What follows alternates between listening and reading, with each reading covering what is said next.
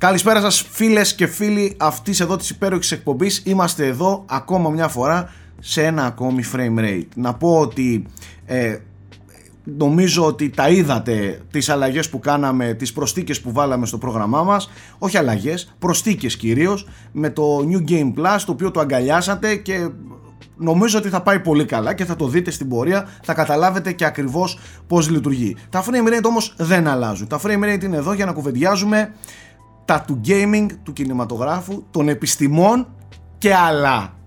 Τώρα τα άλλα δεν ξέρουμε, μπορεί να έρθουν εκπλήξεις, μπορεί να βάλουμε διάφορες ακόμη έτσι, ε, πώς να το πω τώρα, στήλες σε αυτήν εδώ την εκπομπή. Ωστόσο, κάποια πράγματα παραμένουν ίδια. Γιώργος Πρίτσκας, πρόεδρος όλων των πρόεδρων εδώ μαζί μας από, τη, από το Ηράκλειο Κρήτης. Γεια σου Γιώργο φίλε μου. Καλησπέρα σε όλους. Γεια σας, γεια σας. Καλά είστε? Καλά είμαστε. Δεν μας απασχολεί. Γεια σου Θέμη από την ε, Σαλόνικα City. Καλησπέρα σε όλους. Όπα, έτσι, με... κουφτός, λιτός. Μπλουζάκι. Να ετοιμάζονται. Oh, Εγώ πιστεύω oh. ότι πρέπει να ετοιμάζονται. Μήπως είναι κάποιο spoiler alert, κάτι. Μ, μήπως δεν ξέρω, εγώ λέω ότι έχω ωραίο γιου έιτς μπλουζάκι. Τη Ζάρης πραγματάκια, ε. ναι, ναι, σοκ και θες, εντάξει. Εννοείται, εννοείται. Λοιπόν, και φυσικά Nike Ferrari με το κανονικό background αυτή τη φορά. το, Ξέχασα, το... δεν σου μιλάω, είμαστε τσακωμένοι. Ναι, ναι, αυτό το είχα, αυτό το είχα ξεχάσει. Μην πες το, δεν του μιλάω. Αυτό το είχα ξεχάσει. Με το Κύριε. ζόρι σε φέρνουμε ε, για να ρίξουμε λάσπη στα μάτια, στάχτη στα μάτια του κόσμου. Λοιπόν, με ε... αυτό το θέμα που έχουμε σήμερα, νομίζω όντως δεν θα μιλάμε μετά. Κοίταξε, ε, αυτό θα σου έλεγα. Νάικ, μήπως θα δώσουμε μια παράταση στη φασαρία μετά το σημερινό? Ας δώσουμε μια παράταση, αδερφούλη. Λοιπόν, εγώ το μόνο που θέλω να πω είναι ότι ο κόσμος είναι πολύ περίεργος. Είστε πολύ περίεργοι κάποιοι. Ε, κοτσομπόλες, τατιάνες. Από εκεί και πέρα συνεχίζουμε, ή μάλλον ξεκινάμε το frame rate με την επικαιρότητα, για την οποία φυσικά έχουμε εδώ το Θέμη να μας μιλήσει πφ, άρρωστα πολύ. Μίλα μας. Talk to us, bitch. Θα σας μιλήσω για τζι τι έι. Όπα ρε, ε, όχι μία, για το έξι, ναι. Το οποίο είναι μεταξύ, παιδιά, κάθε φορά που κάνει κάποια σχετική ανακοίνωση Rockstar είναι τόσο αστείο το ότι γίνεται trending στο Twitter και ξεκινάνε τα memes για το που είναι το τζι τι έι έξι. Νομίζω πλέον έχει καταντήσει πα, αστείο για όλους. Okay. Αλλά τέλος πάντων δεν ήταν αυτό που ανακοίνωσε η Rockstar. Ανακοίνωσε και επίσημα, ε, θα σας πω τώρα το όνομά του για να μην το κάνω λάθος. ε, Λοιπόν, είμαι εκατό τοις εκατό έτοιμος. Το Grand Theft Auto The Trilogy The Definitive Edition. Έχει δύο υπότιτλους, το οποίο μέσα είναι ένα επαιτειακό πακέτο, γιατί έχουμε ως αφορμή τα, τριάντα, τα είκοσι χρόνια από το Grand Theft Auto τρία, και μέσα περιλαμβάνει και το Vice City και το San Andreas. ε, Είπαν ότι θα είναι remasters τα οποία θα είναι κοντά ε, στην αίσθηση ε, των αρχικών παιχνιδιών, ε, αλλά θα έχουν κάνει διάφορες τεχνικές βελτιώσεις αλλά και gameplay βελτιώσεις για να τα εξυγχρονίσουν. Αυτό θα κυκλοφορήσει εντός της χρονιάς. Δεν ξέρουμε ακόμα ούτε τιμή. ε, Ακούγεται ότι θα είναι το full full next gen price, αλλά δεν ξέρουμε τιμή ούτε ημερομηνία κυκλοφορίας. Ξέρουμε όμως πλατφόρμες. Θα βγει για όλες τις PlayStation κονσόλες, όλες τις Xbox κονσόλες και το Switch και το πι σι. Ε, στο πι σι μόνο μέσω Rockstar Game Launcher για αρχή, και βλέπουμε στη συνέχεια για Steam και τα υπόλοιπα. Δεν νομίζω πάντως, το σχόλιο που θέλω εγώ να κάνω είναι ότι δεν νομίζω να έχει υπάρξει πιο αδιάφορο πακέτο για εμένα από πολύ αγαπημένη σειρά. Δεν ξέρω αν καταλαβαίνετε τι λέω. Αδιάφορο ναι. πακέτο για λατρεμένη σειρά. Ε, γιατί τα έχει εσύ. Ε, δεν είναι και μόνο ότι τα έχω. Free, εγώ εγώ ναι. θεωρώ ότι μετά από τόσα χρόνια ή θα έρθουν με, με remake εκατό τοις εκατό ή ας μην έρθουν καθόλου. Αυτά τα τεχνικές βελτιώσεις σε παιχνίδι του δύο χιλιάδες τέσσερα ε,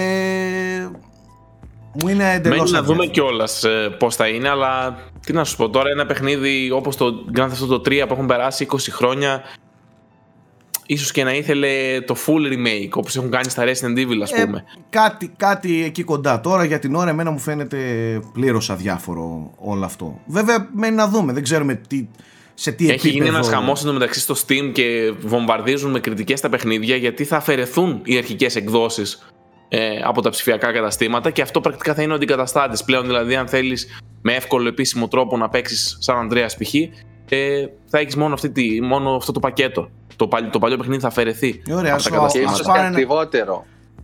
Ίσως και ακριβότερο, γιατί... Ναι, τώρα έκανε εννιά ευρώ νομίζω. Ναι.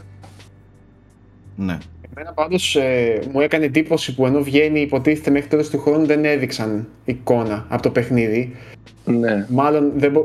δεν είναι για να περιμένουμε πολλές χοντές αλλαγές που λέει ε, και ναι, μωρέ, αφού το λέει κιόλας, ε, οπτικά βελτιωμένο αυτό, μέχρι εκεί. Ναι, ε, εγώ είμαι περίεργος να δω πώς στέκονται αυτά τα παιχνίδια, για να είμαι ειλικρινής. Ε, νομίζω ότι έχουν περάσει αρκετά χρόνια και κυρίως έχουν περάσει πολλά παιχνίδια που πήραν αυτά που έκανε το τζι τι έι και εντάξει, πλέον τα έχουν εξυγχρονίσει πολύ σε σχέση με τότε. Δεν ξέρω δηλαδή πόσο εύκολα παίζεται ή πόσο ευχάριστα παίζεται ακόμα το Vice City, ας πούμε, ή το, ή το αρχικό τρία, έτσι. Mm-hmm. Νομίζω το San Andreas είναι έτσι λίγο πιο, ας πούμε, πιο ανθεκτικό.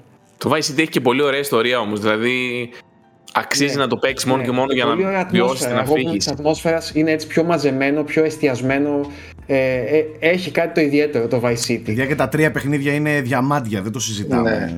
Σαν... Ειδικά το, το soundtrack του. Εμένα το αγαπημένο μου soundtrack το είναι soundtrack. του City. Και για να δούμε να θα έχουν όλα τα rights για όλα τα tracks. Γιατί είχε από όλα και Michael Jackson είχε και από όλα. Ελπίζω να μην αλλάξουν αυτά ή να μας πει δεν υπάρχει αυτό το ραδιόφωνο, ξέρω εγώ που. Μπορεί, δεν είναι απίθανο γιατί είδες με τα τραγούδια, είδες τι γίνεται. Ναι. Και στα YouTube και στα, mm. στις, γενικά σε όλες τις online πλατφόρμες. Τέλος πάντων, ε, θα, το, θα το δούμε. Πάμε παρακάτω, Θέμη. Παρακάτω να σας πω ένα ευχάριστο νέο, το οποίο αφορά ε, κατεξοχήν τους Έλληνες παίκτες, αλλά και όχι μόνο. Ανακοινώθηκαν σε ποιες γλώσσες θα είναι μεταγλωτισμένο το God of War Ragnarok και μεταξύ άλλων θα υποστηρίζονται πάλι τα ελληνικά ε, με ολοκληρωμένη μεταγλώτηση, δηλαδή θα έχουν και φωνές ελληνικές οι χαρακτήρες για όποιον το επιλέξει και για όποιον θέλει βέβαια να ακούσει την αρχική ερμηνεία των ηθοποιών, γιατί συνδέεται και με το motion capture πολλές φορές. Υπάρχει επιλογή να διαλέξει να έχει μόνο ελληνικούς σπότλους και ελληνικό μενού. Θέλω να πω κάτι πάνω σε αυτό. Δεν χρειάζεται να κρυβόμαστε πίσω από το δάχτυλό μας. Η ελληνική μεταγλώτηση τις περισσότερες φορές δεν ανταποκρίνεται στην πραγματικότητα και στην ποιότητα που έχει το, το παιχνίδι. Αυτό καθ' αυτό. Αυτό όμως, και, και σπανίως εγώ απλά δοκιμάζω να δω τι, τι γίνεται. Σπανίως μου αρέσει. Αυτό όμως δεν σημαίνει ότι πρώτον δεν αξίζουν εύσημα Που, που δίνεται μια τέτοια επιλογή για τους Έλληνες παίκτες, που μπορεί κάποιος να ακούσει ελληνικά σε ένα τόσο μεγάλο παιχνίδι, όχι μόνο να διαβάσει, να ακούσει ελληνικά σε ένα τόσο μεγάλο παιχνίδι. Και δεν σας κρύβω ότι υπάρχει και βελτίωση από χρόνο σε χρόνο. Δηλαδή το τρέιλερ το που δόθηκε από την Sony με τα ελληνικά, εγώ θεωρώ ότι είναι έστω είκοσι τοις εκατό καλύτερες οι ερμηνείες από ό,τι ήταν στο αρχικό God of War. Εάν φτάσουμε σε ένα επίπεδο και, και υποστηριχθεί όλο αυτό, γιατί είναι και θέμα budget πάντα, πρέπει να υποστηρίζεται και μια τέτοια ενέργεια, ε, φτάσουμε σε ένα επίπεδο και μπορούμε να το έχουμε αυτό και σε όλους τους τίτλους και ε, με μεγαλύτερη παραγωγή, έτσι, από πιο γνωστούς, δεν θέλω να πω γνωστούς, αλλά τέλος πάντων υπάρχει μεγαλ, καλύτερη παραγωγή από εκεί πέρα πίσω, ε, μπορούμε να φτάσουμε σε, σε πολύ καλά επίπεδα. Ωστόσο τα εύσημά μου για ακόμα μία φορά στο, στο ελληνικό τμήμα του PlayStation, που κάνει περάνθρωπες προσπάθειες κάθε μεγάλο παιχνίδι του PlayStation να έχει και να καλύπτεται πλήρως από την ελληνική γλώσσα.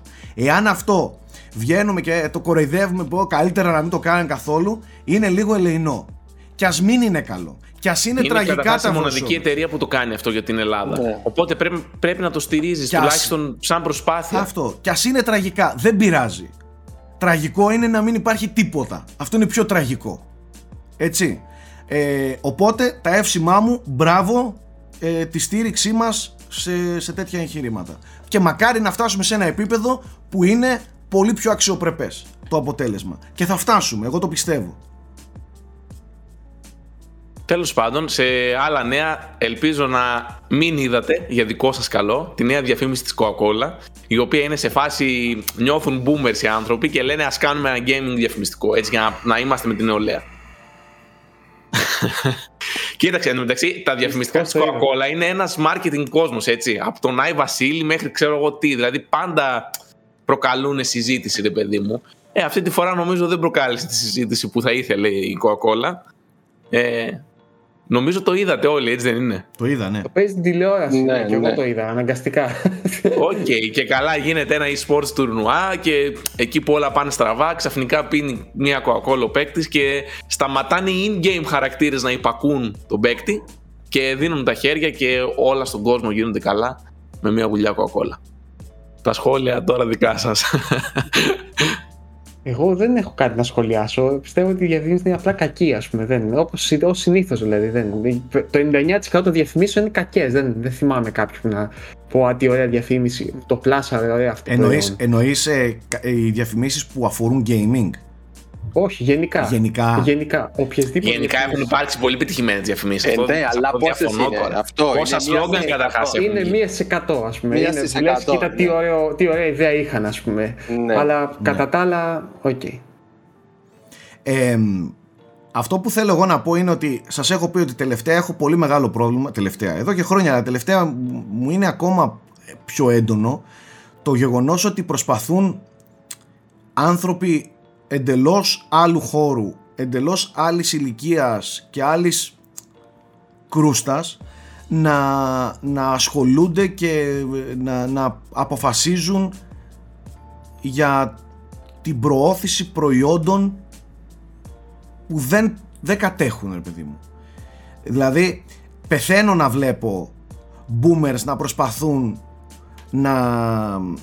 ξέρεις, να μπουν στο κόλπο. Και σας το λέω λόγω της δουλειάς μας που ζούμε μέσα σε μια τέτοια έτσι κοινωνία στην Ελλάδα, ε, στο, σε αυτόν τον κλάδο, που έχω δει ας πούμε ανθρώπους που προσπαθούν να, να, να προσεγγίσουν τους gamers με έναν τρόπο σαν να είναι χαζά, σαν να είναι βλαμμένα οι gamers. Και σας το λέω, ναι, αυτό και το αποτέλεσμα συνήθως είναι λίγο cringe. Και σας το λέω, mm. άπειρες προτάσεις έχουν έρθει προς τους Unboxholics για, για gaming ε, καμπάνια, οι οποίες φαίνεται, ρε παιδί μου, ότι τους gamers τους έχουν σαν, σαν χαζά παιδάκια που είναι ενθουσιασμένα και oh yeah και όλη την ώρα και εκείνο και το άλλο. Ε, θεωρώ ότι ή το έχουν πάρει πολύ λάθος και δεν γνωρίζουν ότι δεν είναι αυτό το πράγμα οι gamers. Έχουν μπερδευτεί ίσως με το ανιψάκι τους που είναι ένα παιδάκι λίγο πιο ενθουσιασμένο. Δεν ξέρω πώς, ε, έχουν, τι εικόνα έχουν φτιάξει για τους gamers, αλλά δεν είναι έτσι, αγαπητές εταιρείες. Οκ, okay, θα είναι πιο, πιο fun, γιατί μιλάμε για fun.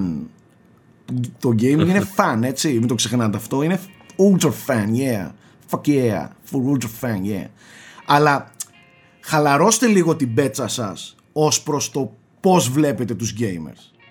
Όλα επιθετικά, όλα aggressive. Μπορείς και έτσι, μπορείς και αλλιώς. Εμένα και που με ενοχλεί αυτό πλέον. Ε, ε, στα προϊόντα δυναμή που είναι overdesigned. Δηλαδή στην αρχή, ε, και, δηλαδή όταν χρησιμο... βλέπεις κάτι κουτιά υπολογιστών τα οποία πρέπει να έχουν παντού εξογκώματα και παντού τέτοια. Δηλαδή αν κάνεις όντως ένα σωστό gaming κουτί, δηλαδή το οποίο να έχει ωραίους κρυφούς φωτισμούς και τέτοια, είναι καύλα, πώς το πω, γίνεται πολύ ωραίο, αλλά καμιά φορά όταν το πάνε στο άλλο άκρο και δεν κάνουν, βάζουν από εδώ, από εκεί, εξα... πλαστικούς ψεύτικους εξαερισμούς, δεν τέτοια μιλάω, δηλαδή. Δεν τα προϊόντα. Τι...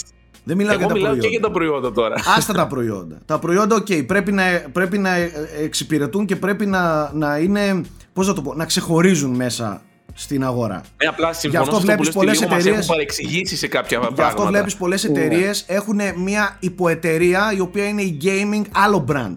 Καταλαβες? Yeah. Δηλαδή υπάρχει η μαμά εταιρεία και υπάρχει μια άλλη εταιρεία που είναι το gaming κομμάτι της. Δεν έχω τέτοιο πρόβλημα εγώ με αυτό. Έχω πρόβλημα με τον τρόπο που θέλουν να επικοινωνήσουν πολλές φορές και μάλιστα όχι οι ίδιες οι εταιρείες, οι μεσάζοντες, οι διαμεσολαβητές. Wow, wow, yeah, είσαι καλύτερος. Άμα θες να κατακτήσεις την κορυφή, είσαι. Δηλαδή, αυτές οι ατάκες, αγαπητοί εκεί στα marketing όλων των εταιριών, είναι cringe. Είναι cringe, κριτζάρουμε. Να ξέρετε. Και σας μιλάει όχι ο, ο, ο, ο εικοσιπεντάχρονος, σας μιλάει ο τριανταπεντάχρονος. Ο εικοσιπεντάχρονος και ο δεκαοκτάχρονος κριτζάρουν ακόμα πιο άσχημα με τη δικιά σας γλώσσα. Απλά ήθελα να σας το μεταφέρω κάποια στιγμή αυτό. Χαλαρώστε λίγο την πέτσα σας. Είσαι ο καλύτερος. Μπορείς να τα καταφέρεις. Μπορείς να κερδίσεις και έχεις τη δύναμη να γίνεις ο καλύτερος της παρέας σου. Δηλαδή, κριτζάρουμε ρε μαλάκες, κριτζάρουμε. κριτζάρουμε. Αυτό το παθαίνω, να ξέρεις, και γενικά και στα trailers καμιά φορά τα παιχνίδια, γενικά, γενικά το παθαίνουν, παρασέρνονται καμιά φορά και νομίζουν ότι είμαστε... Εντάξει, είμαστε ενθουσιώδεις και είμαστε παθιασμένοι σαν gamers, αλλά τέλος πάντων, καμιά Εντάξει, φορά... υπάρχει παλμός. Ναι, υπάρχει δεν λέω δεν υπάρχει. Δεν είμαστε υπά... παθιασμένοι ξέρει, που... σαν κοινότητα. Εδώ εμείς παίζουμε ένα παιχνίδι και βγαίνουμε και φτύνουμε την κάμερα από τον ενθουσιασμό. Έτσι, όταν ε, ξέρω εγώ. Δεν λέω αυτό. Να είναι ενθουσιασμένοι, να είναι ενθουσιώδεις οι διαφημίσεις, να είναι ε, και, και η προώθηση, να είναι και aggressive λίγο, αλλά... Μέχρι ένα σημείο, ας πούμε. Οι, οι, οι gamers δεν είναι αυτό εδώ, τα, τα παλαβά που σηκώνουν σπαθιά και όπλα και βγαίνουν στους δρόμους ε, για να το παίξουν οι καλύτεροι της τάξης τους. Καταλαβαίνεις. Δεν είναι έτσι συνήθως. Εντάξει. Τέλος αυτό. Πάντων. Και ε, τι άλλο έχουμε. Να σας ενημερώσω και κιόλας ότι παίζει το FIFA είκοσι δύο να είναι το τελευταίο FIFA που θα παίξετε. Όπα. Και τι εννοώ τώρα, ε, μετά την Konami που αποφάσισε ε, με τεράστιο θρίαμβο να αφήσει πίσω το Pro Evolution και να ονομάσει Football, με την επιτυχία που έχουμε δει να έχει η κίνηση αυτή, η FIFA με την ι έι βρίσκονται σε διαπραγματεύσεις γιατί ενδέχεται να μην ξαναχρησιμοποιηθεί το όνομα FIFA. Δεν ξέρουμε τι θα γίνει, απλά όταν ανακοινώθηκαν οι πωλήσεις και τα στατιστικά, ας πούμε, πρώτα του FIFA είκοσι δύο, ε, άφησε σαν υποσημείωση η ι έι... Ένα που λέει ότι μιλάμε, ας πούμε, με, με, με τη FIFA για το τι θα γίνει με το όνομα και αν θα ξαναχρησιμοποιηθεί. Αλλά μην αγχώνεστε γιατί οι ομάδες και τα λοιπά είναι σε άλλο συμβόλαιο. Οπότε δεν θα χάσουμε τα licenses, μόνο το όνομα ίσως. ε, Θεωρώ ότι το μαγειρίο θα γίνει και δεν υπάρχει περίπτωση να αλλάξει όνομα. ε, Τώρα η ι έι εντελώς τυχαία το είπε αυτό. Και, και εγώ δεν πιστεύω ότι κάτι εντελώς έρχεται, αλλά τι να σου πω. Το ένα διαφημίζει το άλλο το ίδιο πολύ. Έτσι. Ε, δεν νομίζω ότι κάποια στιγμή θα βρεθεί κάποια λύση εκεί πέρα πίσω και οκ, okay, το μαγειρίο θα γίνει, θα μαγειρευτεί η κατάσταση και θα, το, θα συνεχίσει κανονικότατα να υφιστεί το όνομα. Αυτή είναι η δικιά μου άποψη. Τώρα αν ισχύσει κάτι τέτοιο, μιλάμε Π, για ε, μεγάλη αλλαγή δεδομένα. Πώς θα το ονομάσουν μετά. Αυτό έχω περιέργεια. Φούφα. Ultimate. Πώς είναι κάτι μάρκες ρε, αμπίντας, διαφορετικά. Από τη λαϊκή, FIFA από τη λαϊκή. Μπορεί να, αντικατα... Μπορεί να αντικαταστήσουν το F με το P. Και γενικά έχει πολλές επιλογές που θα μοιάζουν, θα είναι. Μπορεί να το λένε Γιώργος Πρίτσκας Football. Ναι. Μπορεί. Copyright όμως. Μήπως να το ονομάσουμε Μέση να τελειώνουμε. Ή Μπαρτσελώνα σκέτο. Αφού μόνο μια ομάδα έχει. Νομίζω... Στο e-football είναι ο Μέση, νομίζω, ε. Στο e-football είναι ο Φέση. Να σου ρωτήσω κάτι. Ε, τώρα, αλήθεια τώρα, όταν παίζεις FIFA, παίρνεις Μπαρτσελώνα, είσαι από αυτούς? Όχι. Τι παίρνεις, ε, τι ομάδα παίρνεις? Θα σου πω, μ' αρέσει παραδοσιακά, παίρνω έτσι μικρό, όχι μικρό, μεσαίες προς καλές ομάδες, δηλαδή Λιόν, Φιωρεντίνα. Α, δηλαδή ξέρεις να μην είμαι ούτε και πολύ χάλια, oh, αλλά ούτε και top oh, και να oh, μ' αρέσει τέτοια, με τέτοιες ομάδες. Εντάξει, όπως την προηγούμενη εβδομάδα ανακαλύψαμε ότι δεν μπορεί να παίξει σωστά εν μπι έι, που παίζει με έναν παίκτη. Δε, Τώρα παίρι... ανακαλύπτουμε ότι παίζει με, τη, με, με την ποια είπες. Στο εν μπι έι ναι, παίζεις με, με Wizard. Με εν μπι έι θα σου πω τώρα φέτος με, με πήραν οι Καβαλίες και θα σου πω. Αλλά εντάξει, τι να κάνουμε. Στο εν μπι έι είναι λίγο πιο ισορροπημένα τουλάχιστον. Δεν έχει, ας πούμε, πολλές τραγικές ομάδες. Ναι, εντάξει. Ε, εγώ πάντως χρόνια όταν παίζω ποδόσφαιρο, χρόνια όμως, ε, παίρνω το κλέψιμο τη Λάτσιο πολλά χρόνια. Λάτσιο. Ναι, μια ζωή ήτανε, μια ζωή ήτανε κλεψιά η Λάτσιο. Μια ζωή.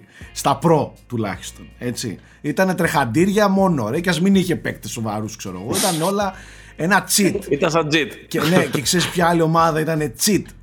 Ε, γερμανική, η, η Eindhoven. Αυτή ήταν. Ολλανδική.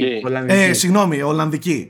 Ε, και από Γερμανία, πες την άρε με το, με το κίτρινο τώρα κόλλησα. Η Dortmund. Dortmund. Η Dortmund. Αυτή ήταν μεγάλη κλεψιά να ξέρεις τα ποδοσφαιράκια για πολλά χρόνια. Ας πούμε. Ε, και, και χτυπούσες, εντάξει, είναι, και χτυπούσες είναι... τα αγλιώδη υποκείμενα που παίρνανε Μπαρτσελώνα, Ρεάλ, Μάντσεστερ, τους χτυπούσες στο κεφάλι με αυτές τις ομάδες γιατί είχαν κάτι παράξενα τρεχαντήρια και τρέχανε και οι αμυντικοί όλοι μέσα ρε, όλοι μέσα. Ε, κοίτα, είναι κάποια FIFA που έχει τεράστια διαφορά στους παίχτες. Δηλαδή ο Superstar ήταν ε, υπερβολικά καλύτερος, ας πούμε, από τους υπόλοιπους. Ναι, ναι, ναι. Εγώ ναι, θυμάμαι ναι. στο Pro η Ίντερ ήταν λίγο unbalanced, ιδίως εκείνος ο Αντριάνο. Με τον Αντριάνο, αλλά γιατί είπες τώρα. Μιλάμε ότι είχε σουτ που ό,τι ήταν μπροστά από το κέντρο είναι ελεύθερος. Ισχύει, ισχύει, πολύ ισχύει. Ναι. Όχι, αυτό έχει λίγο μπαλαντσαριστεί τελευταία στα, στα ποδοσφαιράκια. Βέβαια δεν ισχύει στο εν μπι έι. Χθες δηλαδή έπαιζε εν μπι έι Φέτος online. Είναι καλός σε αυτό. Πε... Ναι, το φετινό έπαιξε. Περίμενε, περίμενε. Που να έπαιζε στο περσινό, Σάκη. Καταρχάς, καταρχάς μιλούσα, θα σας πω το περιστατικό αυτό το, που, που μου έτυχε χθες. Παίζω εν μπι έι two K twenty-two πριν πάω για ύπνο. Έτσι ένα-δυο ματσάκια. Βάζω online. Και πετυχαίνω έναν Ισπανό. Ο οποίος δεν ξέρω εγώ ότι είναι Ισπανός.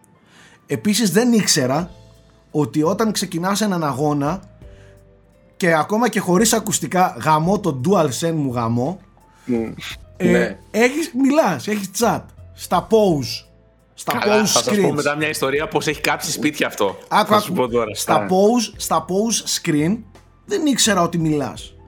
Και σε κάποια φάση είμαι εγώ με την Αλίνα, ε, μιλάμε για διάφορα και ακούω έναν τύπο να μου μιλάει, χόλα, κάτι τέτοια μου λέει για, για ισπανικά. Και κάνω εγώ το χειριστήριο. Ε, το, δεν ήξερα, μαλάκι. Σαν μπούμερ έκανα. Λέω, ποιος μου μιλάει, ρε μαλάκες. Hello, hello. Και, και ακούγεται ένας Ισπανός, λέει κάτι ισπανικά και ακούγεται και ένα start the game. Του τύπου τελείωνε, ρε μαλάκα. Εγώ εν τω μεταξύ του έκανα τέτοιο πόλεμο. Πατούσα όλα τα, τα, τα, ε, τη, τα poses που έχω, τα διαθέσιμα poses, για να νευριάσει και να φύγει. Γιατί το μαλακισμένο είχε πάρει τον Κάρι. Και μαλάκα, ε, τι έχουνε κάνει φέτος με τον Κάρι, επειδή είναι σαπίλα όλοι οι Warriors και θέλουν λίγο να στηρίξουν και από κείμερια γιατί τόσα χρόνια τους δίνανε ψωμάκι και έχουνε βάλει τον Κάρι όπου και, από όπου και αν εκτελέσει μέσα. Στη γραμμή, στην πίσω, στη... Αφού είναι δεινός εκτελεστής, τι να κάνουμε. Βρε, είναι δεινός εκτελεστής, αλλά... Δεν θα ρωτήσω τι έγινε στον αγώνα.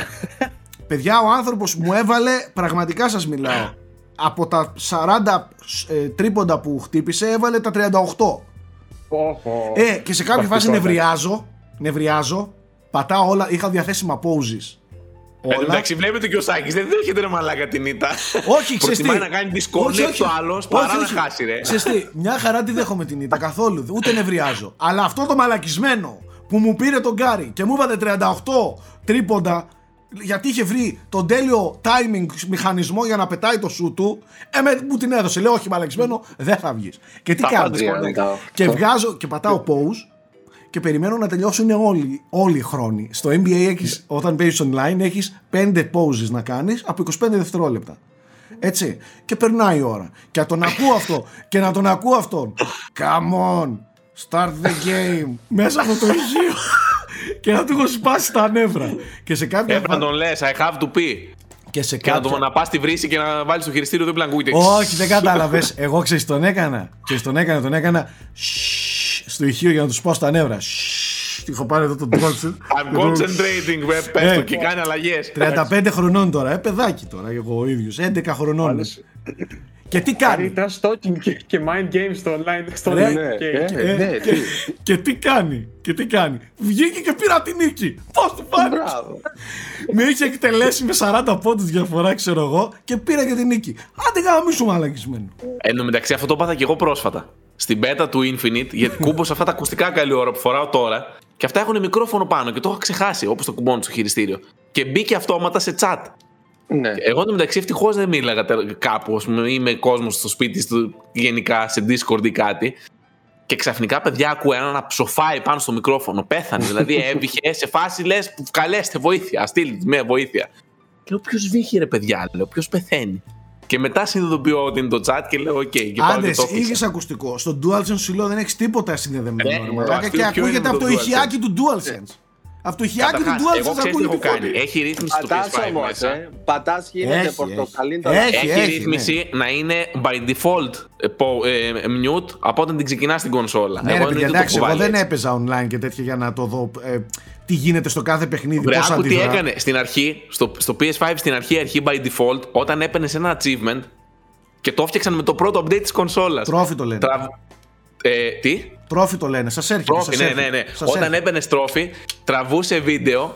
Ναι, δεκαπέντε και τραβούσε και ήχο από το μικρόφωνο. Ναι, ρε μαλακό. Και παιδιά, είχε βγει launch παιχνίδι το Demon Souls και το έπαιζε ένας προτάρης.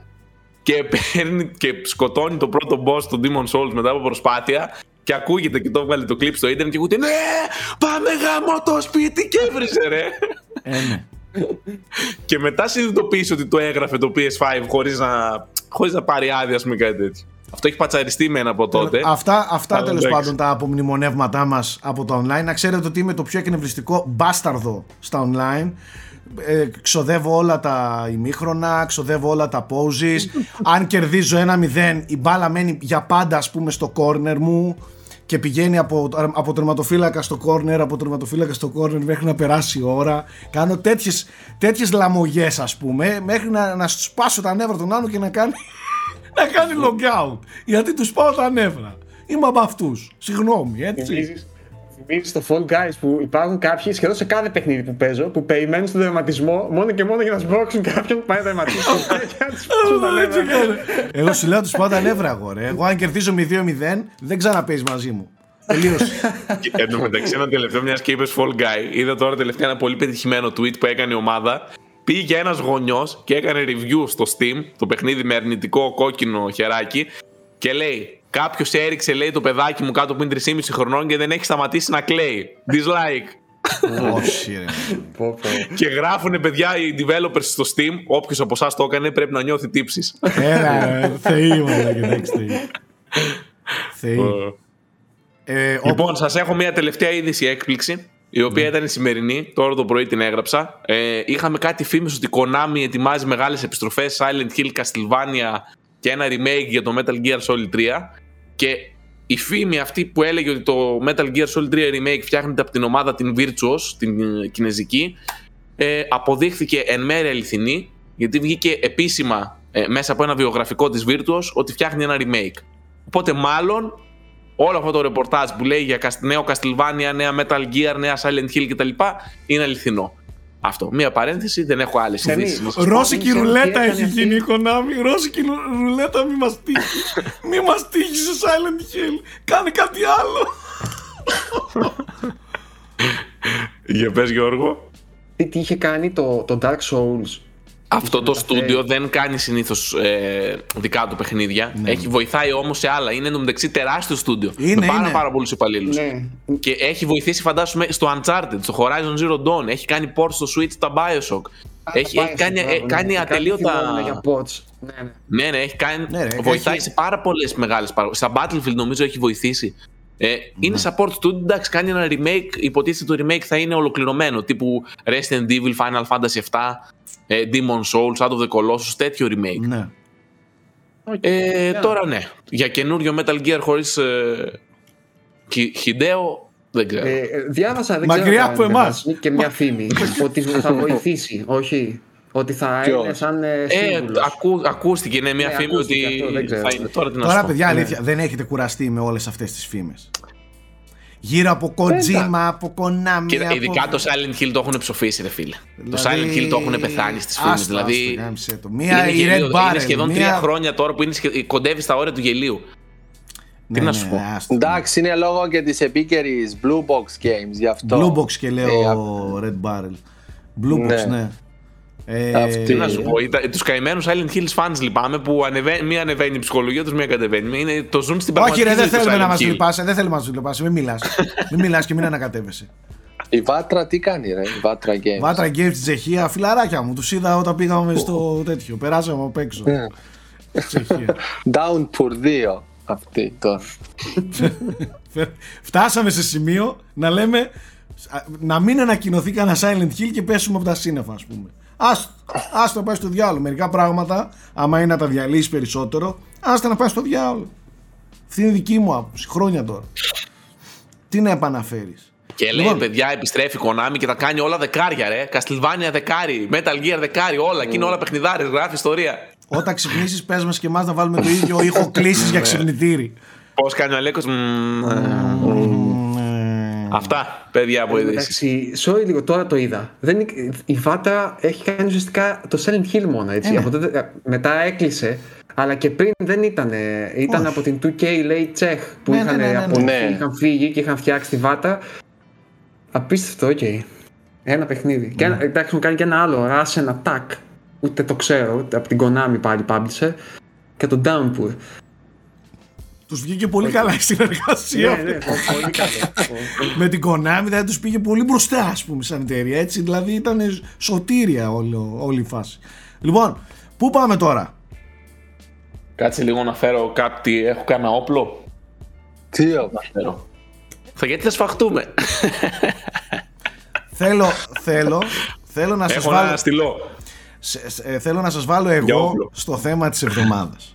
Εντάξει, σας βάζω λοιπόν στο θέμα της εβδομάδας. Το θέμα της εβδομάδας, αγαπητοί ακροατές και τηλεθεατές, είναι το εξής. Αποφασίσαμε ότι αρ, αρκετά κράτησαν οι καλές σχέσεις μεταξύ της τετράδας. Εντάξει, και είπαμε να κάνουμε ένα θέμα το οποίο θα, θα μας βάλει σε ίντριγκα. Ε, ενδεχομένως την επόμενη εβδομάδα να λείπουν και άτομα από το πάνελ. Δεν ξέρω, θα δείξει, μπορεί, ίσως. Το θέμα λέει το εξής. Ο καθένας από εμάς θα πει ένα θετικό και ένα αρνητικό στοιχείο, ή να το πω πιο λαϊκά, κάτι που αγαπάει και κάτι που συχαίνεται στους υπόλοιπους τρεις, πάντα όσον αφορά την gaming φυσιογνωμία τους. Όχι σαν το Θέμη, γενικά να μιλήσω για το Θέμη, δεν φτάνουν οκτώ εκπομπές. Θα, αλλά μόνο για το για το gaming φυσιογνωμία. Για θέλεις. Τα καλά εννοούσε δεν φτάνουν οκτώ εκπομπές. Ναι, oh. για τα κακά θέλουμε τέσσερα χρόνια frame rate. Λοιπόν, ε, οπότε θα δώσω τη σκητάλη. Εγώ θα μιλήσω τελευταίο, θέλω, σας παρακαλώ, αν, αν μπορείτε, σαν, σαν host να oh, την κάνω. Θα γυρνάει, θα γυρνάει. Μία θα ξεκινάμε για τον ένα, μία για τον άλλο. Δεν, θα, δεν κατάλαβα. Oh, ωραία, άκου να δεις. Θα πάμε, θα πάμε λοιπόν. Θα ξεκινήσουμε βασικά, θα ξεκινήσουμε από τον Βασιλιά, από τον πρόεδρο. Αυτός θα τα πει. Αυτός θα ξεκινήσει. Ναι, γιατί πιστεύω ότι είναι και πιο βαρετός από το παιχνίδι, αλλά ανυπομονώ να ακούσω τα δικά σας. Ωραία. Λοιπόν, εγώ προσπάθησα να βρω κάτι και έχω βάλει τώρα όλο το δασκαλίστικο background μου, έτσι, για να μην πληγώσω και κανέναν, κατάλαβες. Προσπάθησα να βρω κάτι το οποίο είναι ταυτόχρονα και θετικό και αρνητικό. Ρε, ε, πόσο διπλωμάτης. Πόσο διπλωμάτης είσαι, μαλάκα. Δηλαδή, σε συχαίνομαι. Ήδη το είπα. Να, να, αυτό συχαίνομαι στον Γιώργο Πρίτσκα. Το είπα. Το συχαίνομαι. Ωπ, spoiler, spoiler. Λοιπόν, ε, θα ξεκινήσω από τα αρνητικά για να κλείσουμε θετικά, έτσι, να σωστά, μην το... Σωστά, σωστά, ναι. Μπορεί να μην φτάσουμε στα θετικά. Ναι, έχεις δίκιο. Ισχύει. Θα ξεκινήσω έτσι όπως σας βλέπω, δηλαδή με το Θέμη πρώτα, που είναι δίπλα μου. Όχι, ρίξτε. Ναι, ναι, ρίξτε. Τάκι που στο λέει, ναι, έλα, πάμε.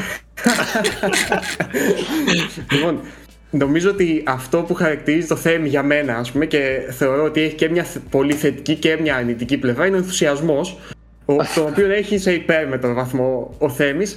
Και απ' τη μία το ζηλεύω, για να είμαι ειλικρινής, γιατί μου θυμίζει εποχές. Και έχει έναν τρόπο να, να βιώνει το gaming που ε, εμένα θέλοντας και μία έχει παρέλθει μάλλον, αλλά μου θυμίζει έτσι πιο αγνές εποχές, πιο ωραία πράγματα, οπότε κατά βάθος ψεύω το ζηλεύω λίγο, γι' αυτό και με εκνευρίζει. Θα ήθελα κι εγώ να είμαι έτσι τόσο ενθουσιώδης και να τα ζω τόσο έντονα όλα. Ε, από την άλλη έχει και στιγμές που παρασύρεσαι εύκολα, ας πούμε, από, το, από τον ενθουσιασμό. Και μπορεί να ενθουσιάζεσαι πολύ ή να, να, να στεναχωριέσαι και παραπάνω από όσο θα έπρεπε για ένα βιντεοπαιχνίδι, ας πούμε. Ονόματα δεν λέμε, δεν λέμε και δεν θυγούμε. Όχι, δεν, δεν λέμε. Ναι. Ε, αυτό έχω σημειώσει για το θέμα μετά από βαθιά ψυχολογική ανάλυση που έκανα στο προφίλ του. Ε, και πάμε και στο θετικό τώρα. Ναι, το θετικό το είπα, είναι ο ενθουσιασμός σου που, που δηλεύω, ρε παιδί. Κάτσε, αυτό είναι το θετικό. Ναι, ναι, ναι, ναι. Και το, το αρνητικό δεν κατάλαβα. Το αρνητικό είναι το ίδιο, αλλά έχει είναι και κάποιες το... αρνητικές πτυχές. Το ίδιο εντάξει. Για ότι γίνεσαι εκνευριστικός και σπασίκλας. Αυτό σου λέει όταν ναι, είσαι. Κάποιες φορές. Κάποιες φορές. Ναι. Εντάξει, θα το δεχθώ. Λοιπόν, θα πάω στον Nike, ο οποίος έχει αντίστοιχα ένα πολύ χαρακτηριστικό ε, προφίλ, ας πούμε, gamer, το οποίο είναι εντελώς μακριά από μένα και είναι αυτό του completionist, ας πούμε. Το, και μακάρι και, και εγώ να είχα τις ικανότητες που έχει ο Nike στο παιχνίδι ή το, τη, τη, τη μεθοδικότητά του, ας πούμε, την αναλυτική του σκέψη, την υπομονή του, δεν ξέρω τι άλλο να πω. Το μαξιλάρι ε, του του... Ναι, ναι, ακριβώς. Χρειάζεται. Ναι, χρειάζεται. Αυτό είναι, είναι η, η βρώμικη πλευρά, ας πούμε, του, της δουλειάς που δεν φαίνεται συνήθως. δεν, βγαίνει, δεν βγαίνει προς τα έξω. Αλλά ναι, ο Nike θεωρώ ότι είναι απίθανος παίχτης καταρχάς. Είναι, είναι φοβερός gamer. Θα, πιστεύω θα μπορούσε να είναι τέστερ. Πιστεύω άνετα Nike, άμα είχες διάθεση ας πούμε, και όρεξη, θα μπορούσε να έχεις γίνει τέστερ και από τους πάρα πολύ καλούς. Δηλαδή να σπάσεις και οι σπορτς παίχτες. Δεν θα κυκλοφορούσε ποτέ το παιχνίδι. Ρε. Θα τους έρθεις καμπάκ πάνω στον πάκ, πάνω στα πάκ. Το πιστεύω, το πιστεύω, το πιστεύω. Ε, αυτό κυρίως και έχει και τις αρνητικές του πλευρές. Φυσικά αυτό πιστεύω ότι υπάρχουν στιγμές που ενδεχομένως παταλάς πιο πολύ χρόνο από ό,τι αξίζει ας πούμε, σε ένα παιχνίδι για να τα δεις όλα που μπορεί και να μην χρειάζεται. Τέλος πάντων, έτσι κρίνω εγώ ότι δεν χρειάζεται. Έτσι. Εσύ ναι, μπορεί να βρεις ναι. αξία σε αυτό που κάνεις. Έτσι. Απλά ναι. ναι, θεωρώ ότι δεν είναι όλα τα παιχνίδια για, για completions και ιδίως με το σύγχρονο σχεδιασμό πολλές φορές είναι φτιαγμένα για να. Για να είναι χειριστικά απέναντι σε τέτοιους παίχτες. Δηλαδή να, να εκμεταλλεύονται λίγο, δεν θα πω το ψυχαναγκασμό, αλλά αυτή την, την τάση που έχουν να, τα, να έχουν το εκατό τοις εκατό. Που και ο Θέμης το έχει λίγο. Τι λίγο, ρε. Κοίτα. Άντε, βαρετός έγινες. Α, βαρετός έγινες. Μπες λίγο μέσα στο, στο πετσί του ρόλου. Ε, ωραία. Ε, ναι. Έχουμε τι και λίγο. Σε σένα, λοιπόν. Έλα, σε σένα. Έλα, μαλάκα, έλα, έλα. έλα. Κάτσε έλα. Να πιω λίγο νερό. Ωραία. Whisky είναι έτσι.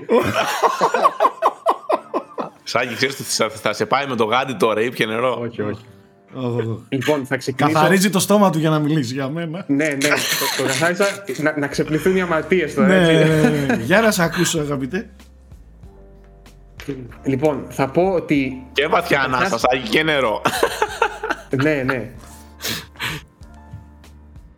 Βασικά και αυτό δεν είναι κάτι πολύ πρωτότυπο αυτό που θα πω. Πιστεύω κάποιος που παρακολουθεί frame rate νομίζω το έχει καταλάβει αυτό για το Σάκη. Δηλαδή θα πω κάτι που είναι σχετικά προφανές. Ο Σάκης έχει έναν τρόπο, όχι έχει έναν τρόπο, επειδή έχει έτσι μια πολύ ισχυρή προσωπικότητα. Αυτό μεταφέρεται και στα γούστα του, έχει πολύ ισχυρά γούστα, αλλά και πολύ συγκεκριμένα. Δηλαδή αν κάτι δεν τικάει στα γούστα του Σάκη, το έχει διαγράψει. Ε, πες τα, πες τα, χρυσόστομε.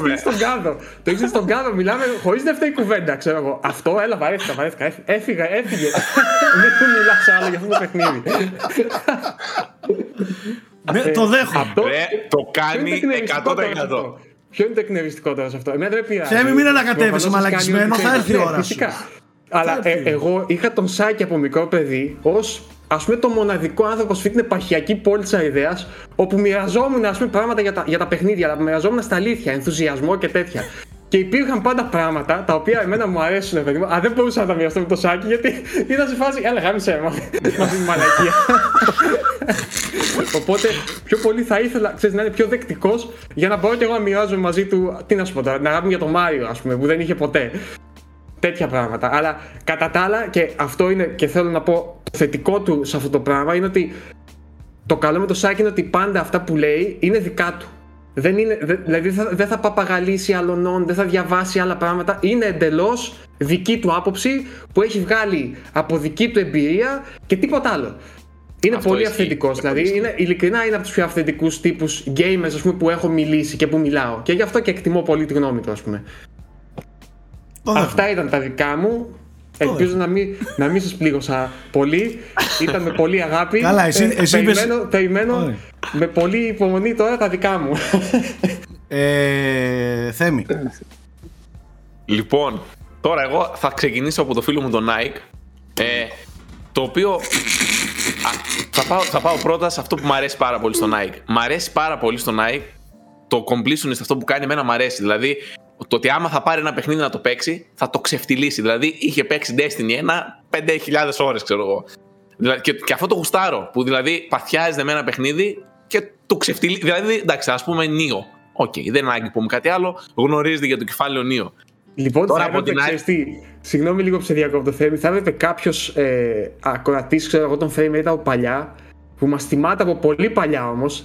Κάπως να μετρήσει και να δει για πόσες εκπομπές μιλάει ο Nike για τον Destiny και για πόσες για τον Neo. Να δούμε ποιο είναι για περισσότερες. Πιστεύω ότι είναι πολύ κοντά. Και για τον Destiny και για τον Neo. Το Destiny για ένα-δύο χρόνια έχει γίνει meme, ας πούμε, της εκπομπής. Όπως και τον Neo φυσικά. Το, και το ένα και το δύο. Ναι. Συγγνώμη, Θέμη. Το αρνητικό του Nike είναι ότι σε, σε μερικά παιχνίδια, επειδή είναι έτσι λίγο κολλημένο το μυαλό του, θέλει να κάνει κάποια πράγματα με πολύ συγκεκριμένο τρόπο. Και τι εννοώ τώρα, θυμάμαι χαρακτηριστικά, είχαμε κάνει ρε παιδί μου, παίζαμε καταρχάς τζι τι έι Online με τον Nike. Και είχαμε κάνει ε, στις αρχές αρχές του τζι τι έι Online, παίζαμε έναν αγώνα, ο οποίος ήταν ε, ένας αγώνας που σε μια στρόγγυλη πίστα, η οποία ήταν για να παίρνεις levels γρήγορα. Το ήταν στην αρχή, ξέρω εγώ, σαν glitch στο σύστημα, να το πω έτσι. Exploit, ναι, ναι. Exploit. Και κάναμε rotation. Δηλαδή, τώρα θα βγεις εσύ. Αυτός είναι παίκτης για να το κάνεις. Έτσι, τώρα θα βγεις εσύ πρώτος, μετά θα βγεις εσύ κούλι, μετά θα βγει ο Nike, μετά κύκλο, ρε παιδί μου, για να πάρουμε levels. Και άμα χάλαγες τον κύκλο, σε είχε γαμίσει. Δηλαδή, πρέπει να γίνει με αυτόν τον τρόπο. Τέλος. Και αυτό μπορεί να το κάνει και σε άλλα πράγματα στα παιχνίδια. Και επίσης, θα πω ένα, γίνεται από ένα bonus το οποίο μου ήρθε τώρα. Ναι. Δεν, αυτό που με εκνευρίζει με τον Nike, δεν μπορείς να τον νικήσεις, γιατί είμαι και εγώ ανταγωνιστικός. Δηλαδή μπορεί να τον πας ένα βι ένα και θα σε γαμίσει. Και εγώ τρελαίνομαι. Nike, είσαι, είσαι και έτσι και στην κανονική σου ζωή και στα, στη δουλειά σου. Στα πάντα, στα πάντα. Ε, Προχωράμε. Μεθο, δε... Ναι, μεθο, μεθοδικό, ναι. ναι να... έχω, μια... Αγόρι μου, πιστεύω, αγόρι μου. Μπορεί ο να Nike... παίξει με παιδάκι και να μην το αφήσει να νικήσει. Ρε. Όχι, όχι, παιδιά. Ο, ο, Nike... ο Nike θα καθίσουμε στο τραπέζι να, να φάμε και θε, θέλει το νερό να το πιει πιο γρήγορα από σένα. Όλο. Ε, αυτό έχει ενδιαφέρον. Πιστεύετε ότι το προφίλ μας ως gamers, ας πούμε, έχει, είναι μια αντανάκλαση? Βέβαια, αντανακλάει αρκετά. Αλλά παιδιά, αυτό σκεφτείτε το θετικό. Αν τον έχετε στην ομάδα σας, είναι, ναι. είναι καλό. Μην, μην κάνουμε όμως κουβέντα τριγύρω. Ας, ας, ας ε, αναφερθούμε. Okay. Θα πάω στον Γιώργο Πρίτσκα. Το αρνητικό του είναι ότι παίζει ένα σωρό μαλακίες. Αυτό δεν χρειάζεται να. Δεν χρειάζεται να. Πολύ στεγνά. Κάθεται και παίζει graphic novels. Σαν το Σάκη θα γίνω κι εγώ τώρα. Ναι. τι, τι να πούμε τώρα για τον Γιώργο. Ναι. Ε, και το θετικό, ρε παιδιά, είναι ότι έχει έναν τρόπο να αναλύει τα επιχειρήματά του που σε κάνει να ανεβάζει μονάδες άι κιου. Δεν ξέρω. Δηλαδή, μπορεί να σου περιγράψει ένα μηχανισμό για ένα παιχνίδι το οποίο δεν πήγαινε καν το νου σου. Δηλαδή, προσεγγίζει την. Το, το πώς βλέπει και το πώς αν, αν, είναι ο τρόπος που τα αναλύει, το σχεδιασμό και γενικά όλα είναι πολύ μοναδικός, πιστεύω. Και παρατηρεί πράγματα που δεν. Και δίνει αξία σε πράγματα που ίσως και να μην είναι με τον συμβατικό τρόπο. Δηλαδή, πιστεύω δεν δίνει καθόλου αξία στα γραφικά, που δίνουν οι περισσότεροι παίκτες, αλλά δίνει αξία, ας πούμε, σε κάποιες λεπτομέρειες του gameplay που εγώ με έναν μπορεί να μου περνούν σαν απαρατήρητες. Και με έχει οδηγήσει και εμένα σε αυτή την κατεύθυνση, ας πούμε. Δηλαδή, μου έχει στείλει να δω ε, βίντεο που αναλύουν game design και τέτοια. Δηλαδή, σε αυτό πιστεύω του βγάζω το καπέλο. Στο πώς μπορεί να αποδομεί ένα παιχνίδι και να αναλύει τα συστατικά του, να το πω έτσι. Μάλιστα. Πέρα μετά να πάει στο φακελάκι σου. Πέρα μετά να πάει στο φακελάκι σου. Που είχαμε συμφωνήσει. Ωραία. Τώρα κάτσε να φέρω και ένα φτιάρι για να πιάσω το Σάκι. Με το Σάκι υπάρχει. Βλέπει τελεφυγία καθόλου αυτά με σένα, έτσι. Βαρέστε όσο θέλετε. Εγώ αντέχω. Το Σάκι, να σου πω την αλήθεια, σαν gamer, εγώ τον θεωρώ σαν μπαμπά μου, έτσι. Δηλαδή, πραγματικά τον ακολουθώ τόσα χρόνια και σε αυτά που μου λέει και σε αυτά που μου προτείνει. Και δηλαδή, άμα σταμα... κάποια στιγμή μπορεί να βαριέμαι να μην έχω κάτι να παίξω, θα πάρω το Σάκι, ρε παιδί μου, τι να παίξω τέτοιο. Δηλαδή, ε, ό,τι λέω και ό,τι το τζιγκλάω, το κάνω, το κάνω στο πλαίσιο της πλάκας. Δηλαδή, όντως το θεωρώ σαν πνευματικό πατέρα στο gaming. Οπότε, το θετικό για μένα είναι αυτό. Το μεγάλο, το ότι είναι, είναι λίγο εγκυκλοπαίδιο ο τύπος. Δηλαδή, θα του πεις ένα παιχνίδι από το ενενήντα και θα το έχει παίξει. Έχει παίξει τόσα πολλά, ε, που είναι το κατάλληλο άτομο για να σου προτείνει παιχνίδια. Είναι, σε αυτό είναι top. Και εντάξει, βλέπετε και τη συλλογή έχει και τέτοια. Δηλαδή, κουβαλάει πολλή ιστορία. Αν θες, είναι ο παππούς, κάτσε στο πόδι μου να σου πω. Στον gaming. Στην κυριολεξία είναι αυτός ο τύπος. Ναι. Τώρα, το μεγάλο αρνητικό που με τρελαίνει στο Σάκι με τα κοοπ παιχνίδια είναι ότι για κάποιο λόγο είναι λίγο ε, κατά της, ε, των κανόνων.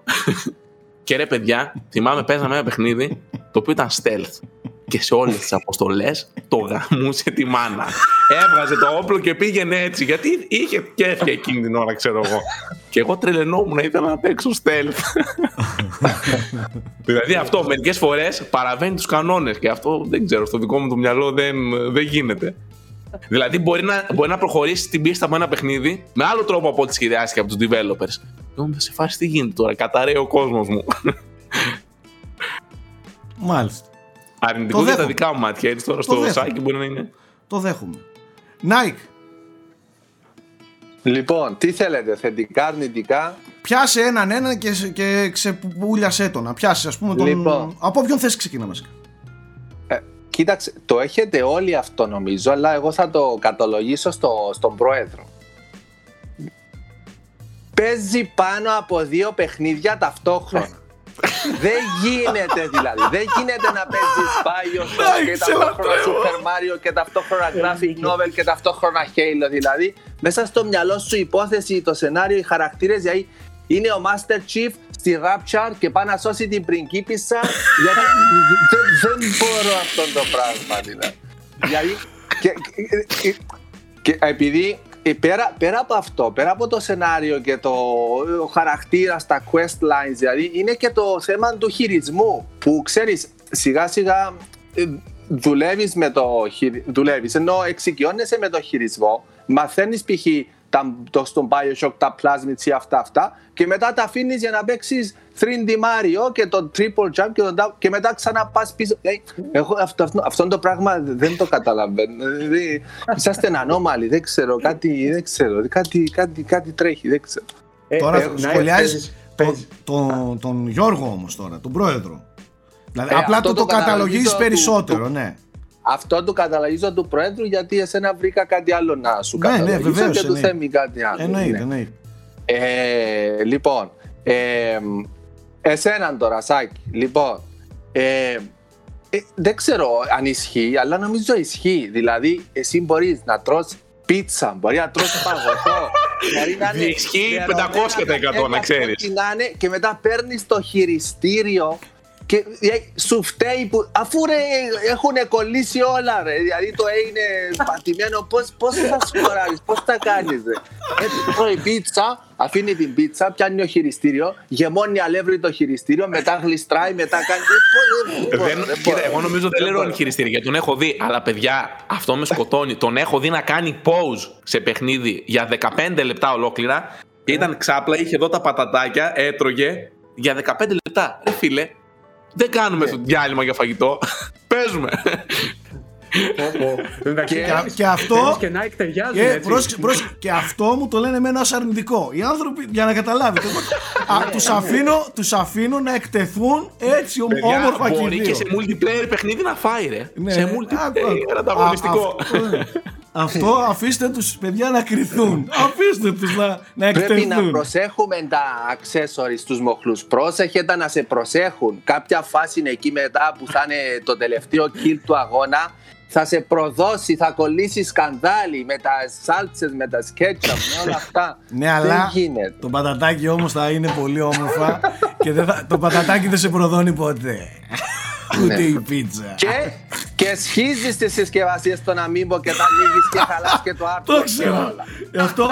Θέμη, ε, Θέμη, Nike, τώρα, τώρα ναι, τώρα λες την αλήθεια. Τώρα είσαι ο γνήσιος Nike. Το, αυτό ξέρω τι σε ενοχλεί. Δηλαδή, π.χ. ας πεν, ξέρω εγώ, έναν αμίμπο, ο Wolf, ο Wolf Link, ξέρω εγώ. Κόψε το ρεγάξι το πλαστικό και να μείνει το artwork ρε, με το Wolf Amiibo κάτι και βάρ' το δίπλα, ξέρω εγώ, βάρ' το φόντο κάτι, ξέρω εγώ.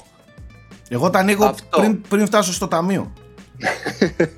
Τώρα ο Θέμης θα σας πω μια ιστορία ε, γιατί μου έχει μείνει, μ' είχε, δηλαδή μ' είχε αναστατώσει.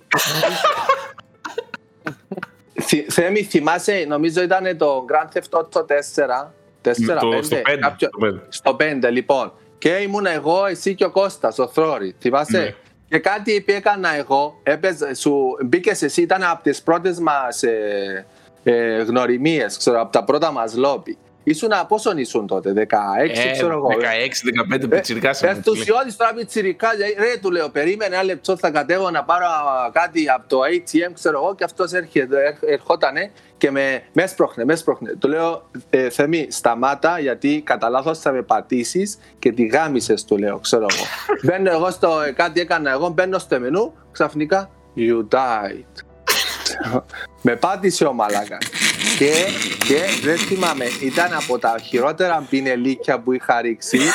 Καημένος ο Κώστας τα ακούγεν όλα. Εντάξει, τον έκανα block, report, a friend, mute. Και ήταν και ο Κώστας και άκουγε, και άκουγε, και άκουγε, και άκουγε, και άκουγε, ξέρω εγώ, έκανα μήνα να το ξεμπλοκάρω, ξέρω εγώ, γιατί ήταν τόσο σπαστικός, δηλαδή, ξέρεις, αφού ξέρεις, ξέρεις να σε τσιγκλίσει, να σε κάνει εκεί, δηλαδή, ξέρεις, ε, ναι, Ε, τελικά με πάτησε, με σπρώξε πάνω στον τοίχον και τα physics με σκότωσαν, ξέρω εγώ. Συγγνώμη λίγο, εγώ θέλω να ακούσω και την άλλη πλευρά. Τρολάκι, τρολάκι. Το έκανες επίτηδες ή σου ξέφυγε? Το Nike εννοείται, τον πάταγα επίτηδες στο τζι τι έι. Εννοείται ρε μαλάκα. Εντάξει, οκ. Γενικά δεν είμαι όμως τέτοιος. Να ξέρεις, πλέον έχω.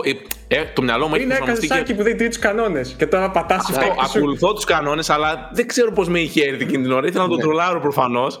Ναι, εντάξει, είναι, μου λέει, μου λέει άστο, εντάξει, είναι παιδάκι, ξέρω εγώ, εγώ δεν σηκώνω τέτοια. Τι παιδάκι, τι ξεπεράκι. Δεν λυπάται, παιδιά. Εντάξει, τα άκουσαν τα πάντα.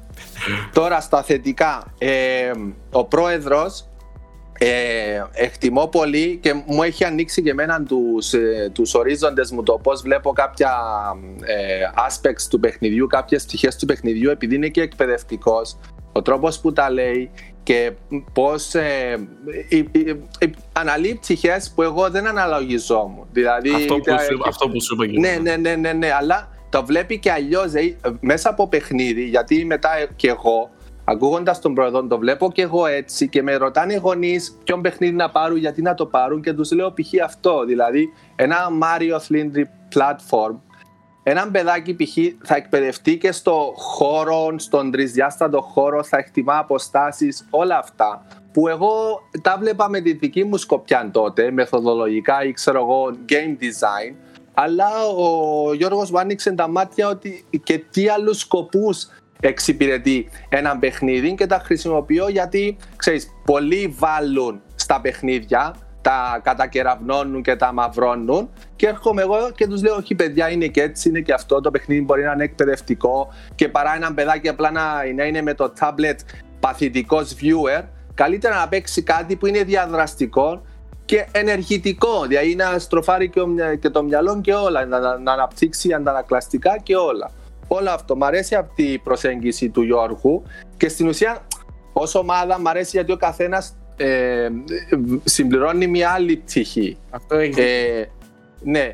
Ε, τώρα ε, ο Σάκης τώρα ε, πέρα από το ότι τον εκτιμώ πολύ γιατί έχουμε τα αγαπημένα μας franchises είναι κοινά, τα, τα πιο αγαπημένα σήμερα είναι κοινά, δηλαδή Zelda, Metroid, Resident Evil, ε, το σοβιετικό των gaming π.χ.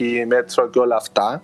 Ε, Τον εκτιμώ γιατί αυτό στην ουσία με, με παρακίνησε και πρόσεξα λίγο περισσότερο τη συλλογή μου. Όχι το, δηλαδή θυμάμαι πριν χρόνια έτυχε και είδα φωτογραφίες του το πώς τα είχε.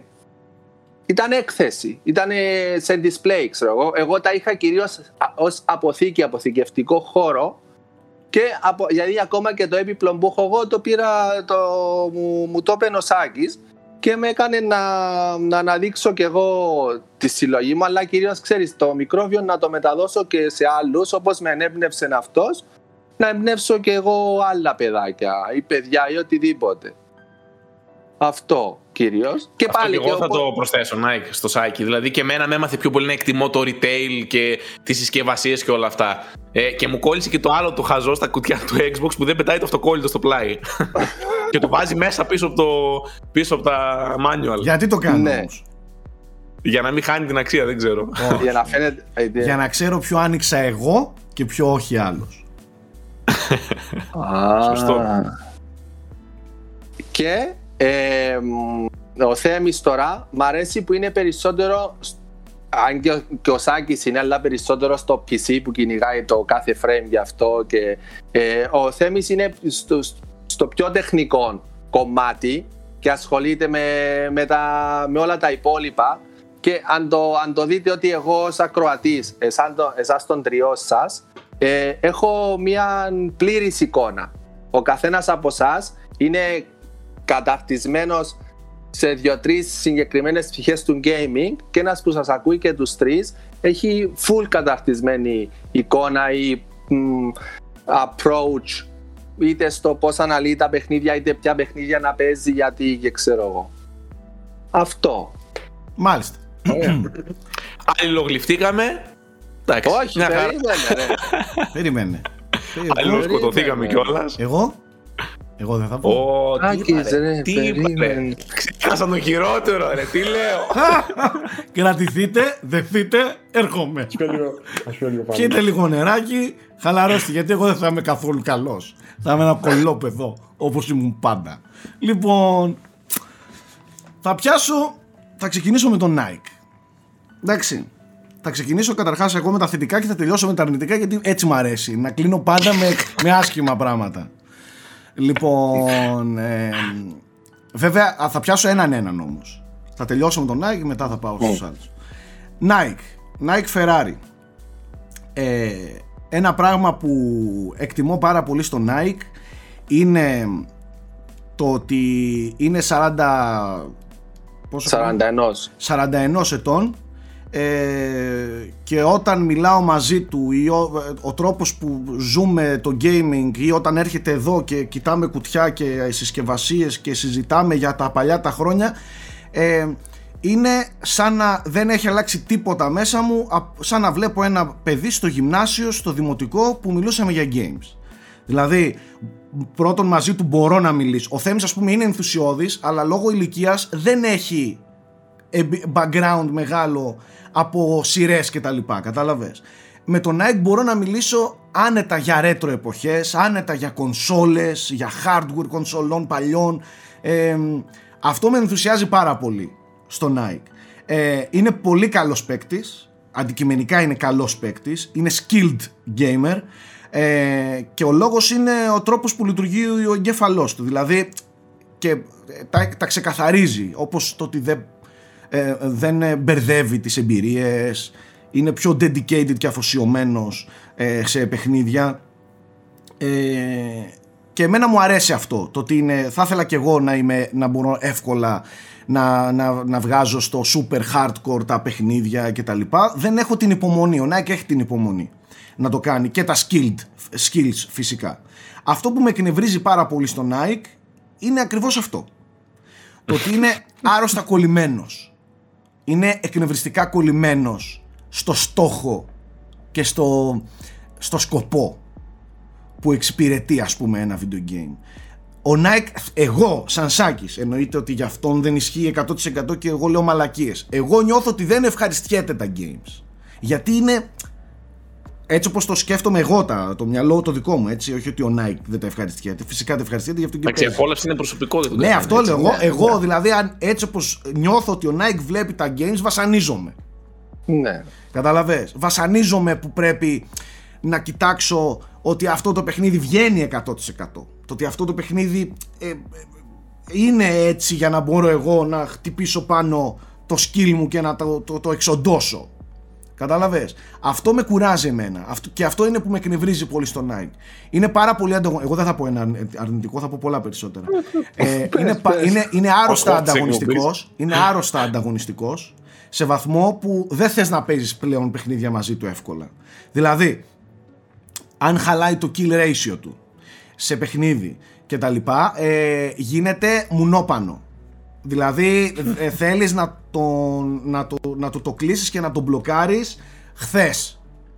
Ε, τι κάνε... αυτός. Ναι, ναι, τι κάνετε και πώς δεν τον είδες και μα βλέπεις ότι σε χτυπάει και σου είπα μην πας από εκεί, σου μιλάω τόση ώρα ότι αυτό έχει... ισχύει, αν χάσει η ομάδα που είναι ο Nike ξεγάμισε. Ναι, σε, σε ένα... τον είδες... Από λάθη, από λάθια χάσουμε. Και τα λέω για να βελτιωθούμε. Γιατί δεν είμαστε οι καλύτεροι, υπάρχουν καλύτεροι. Αλλά ωραία, όχι και να τους δίνουμε την νίκη από λάθη μας. Πάψε, Φτάξει. πάψε. Τώρα μιλάω εγώ. Τώρα σε κράζω εγώ. Λοιπόν, είναι πάρα πάρα πολύ ανταγωνιστικός. Πάρα πολύ ανταγωνιστικός. Και ένα τελευταίο έτσι αρνητικό που έχω να του προσάψω είναι ότι έχει μεγάλη ψύχωση στη φυσική υπόσταση των παιχνιδιών. Και τι εννοώ. Ε, πρώτα απ' όλα, λατρεύω που λατρεύει τόσο πολύ το retail, λατρεύω που λατρεύει τη συλλογή και ότι έχει μπει και αυτό σε πολύ έντονο βαθμό με το μικρόβιο, τον displays, τον έτσι, τον αλλιώς, αλλά φυσικά αυτό εννοείται ως Nike το υπερβάλλει εκατό φορές περισσότερο. Να μην αγγιχτεί το έτσι, μην τυχόν έχει κανένα χτυπηματάκι εκείνο, μην έχει το άλλο, μην έχει... Θεωρώ ότι είναι, και εγώ είμαι, δεν βγάζω εννοείται την... Απλά ο Nike είναι πιο δούλος της ηλικής υπόστασης. Ε, από ότι το επιτρεπτό. Έτσι. Ε, κι εγώ είμαι. Κι εγώ είμαι. Και ίσως και περνάω και το επιτρεπτό. Απλά ο Nike είναι πολύ μπροστά μου ακόμα. Ε, αυτά σε, σε γενικές γραμμές για τον ε, Nike. Πάμε στον Θέμη. Μόνο θετικά έχεις να πεις, δεν κατάλαβα. Γιατί γελάς? Λοιπόν, ο Θέμης, ε, ένα από τα θετικά που έχει είναι ότι όντως είναι πολύ ενθουσιασμένο, ενθουσιώδης. Ο τρόπος που βιώνει τις εκθέσεις, τα shows, ε, όλα αυτά. Και, ουα, ουα, πάμε, ου. Δηλαδή, σε κάνει να αποκτάς, είναι hype machine. Δηλαδή, ναι, σε κάνει να αποκτάς ναι, ναι. hype για, για παιχνίδια, για shows, για εταιρείες που μαλάκα δεν υπάρχει λόγος. Αλλά ο, ο Θέμης το έχει αυτό. Του τύπου, μαλάκα σήμερα έχει Nintendo Direct, τι λες, ουα, πάμε. Δηλαδή, και λες, εντάξει, μαλάκα, ένα Nintendo Direct είναι. Δηλαδή, οκ. Okay.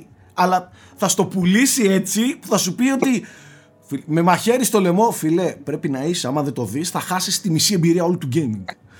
Δηλαδή, αυτό, αυτό μου το μεταφέρει πολύ, ας πούμε. Νιώθω, μπορεί να μην μου βγάζει το παιδάκι μέσα μου όπως ο Nike με την άλλη μορφή, αλλά μου βγάζει αυτό το ενθουσιώδες πράγμα. Πάμε, ρε μαλάκες, πάμε. Καταλαβες. Αυτό το, το έχει και το, το αναγνωρίζω πολύ. Ε, είναι και αυτός καλός gamer, έχει και αυτός καλά skills. Ε, δηλαδή άμα πει ότι θα παίξω ένα παιχνίδι και το ξέρει, το ξέρει όντως καλά το παιχνίδι.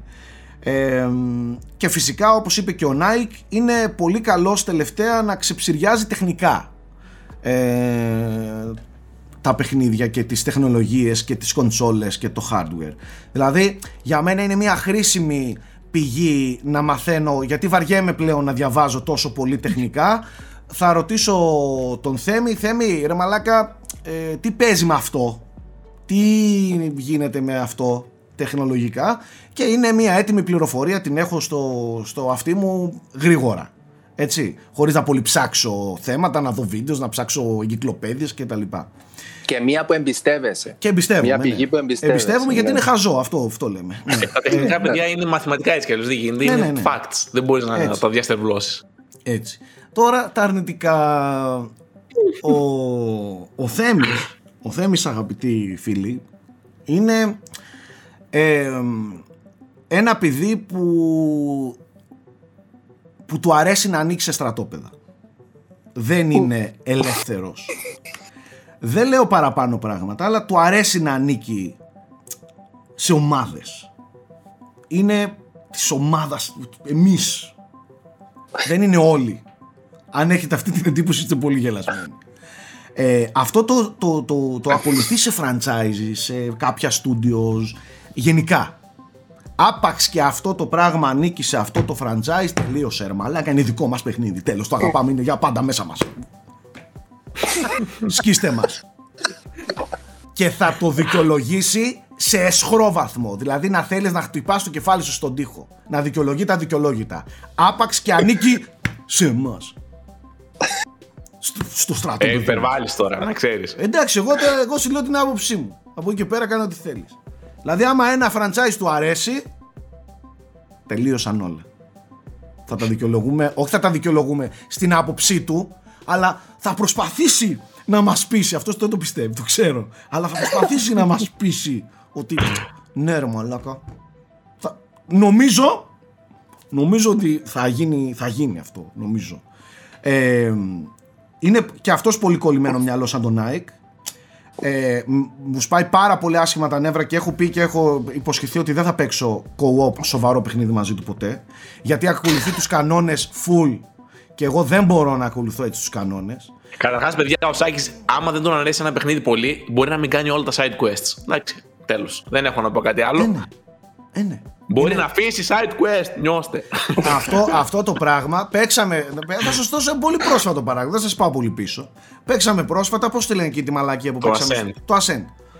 Παίζαμε μαζί το Ascent, το οποίο δεν το ευχαριστιόμασταν. Το παιχνίδι το θέλαμε να το τελειώσουμε για να το τελειώσουμε. Και ο άνθρωπος αυτός, ενώ έχει ένα παιχνίδι το οποίο βλέπει και έχει δοκιμάσει ότι τα, fetch quest, τα, τα quest του, τα side quest του είναι fetch quest, είναι μαλακίες, συνέχιζε να θέλει να τα κάνει όλα. Ενώ είδε, δοκίμασε πέντε, δοκίμασε δέκα, δοκίμασε δεκαπέντε και βλέπει ότι είναι τραγικά. Τραγικά τα, τα, τα side quest. παρόλα αυτά ήθελε να τα παίρνει όλα, να τα βλέπει όλα, να τα τελειώνει. Αφού βλέπεις ότι δεν του ευχαριστιέσαι, γιατί να πάμε να ξαναπαίξουμε κι άλλα? Δεν λέω να μην τα δοκιμάσεις καν, αλλά αφού τα δοκίμασες και βγαίνουν εκείνη όλα σκάρτα, ε, μην ασχολείς, ασχολήσου με το main quest, να τελειώνεις, να δεις τα credits, να τελειώνουμε. Έπαιξες και δεκαπέντε quest, side quest και τελείωσε. Αυτό με εκνευρίζει πάρα πολύ. Και με εκνευρίζει πάρα πολύ επειδή έχει μια αιμονή με τα τεχνικά, μη τυχόν και δει glitch ή bug. Το παιχνίδι τελείωσε στα μάτια του. Έληξε. Είναι από αυτά τα βλαμμένα που μπορεί να βλέπουν. Είναι από αυτά. Εντάξει, ρε μαλάκα, ήθελα ακριβώς στο, στο Now Playing να πω αυτό. Το ότι πήγα να παίξω beta από το Battlefield και επειδή είχε τόσα bugs, ξέρω να τόσο πολύ. Ακούστε, είναι από αυτά τα βλαμμένα που πηγαίνουν και βάζουν αρνητικές στο Steam, επειδή ένα παιχνίδι μπορεί να είναι αριστούργημα, αλλά που κράσαρε μια φορά.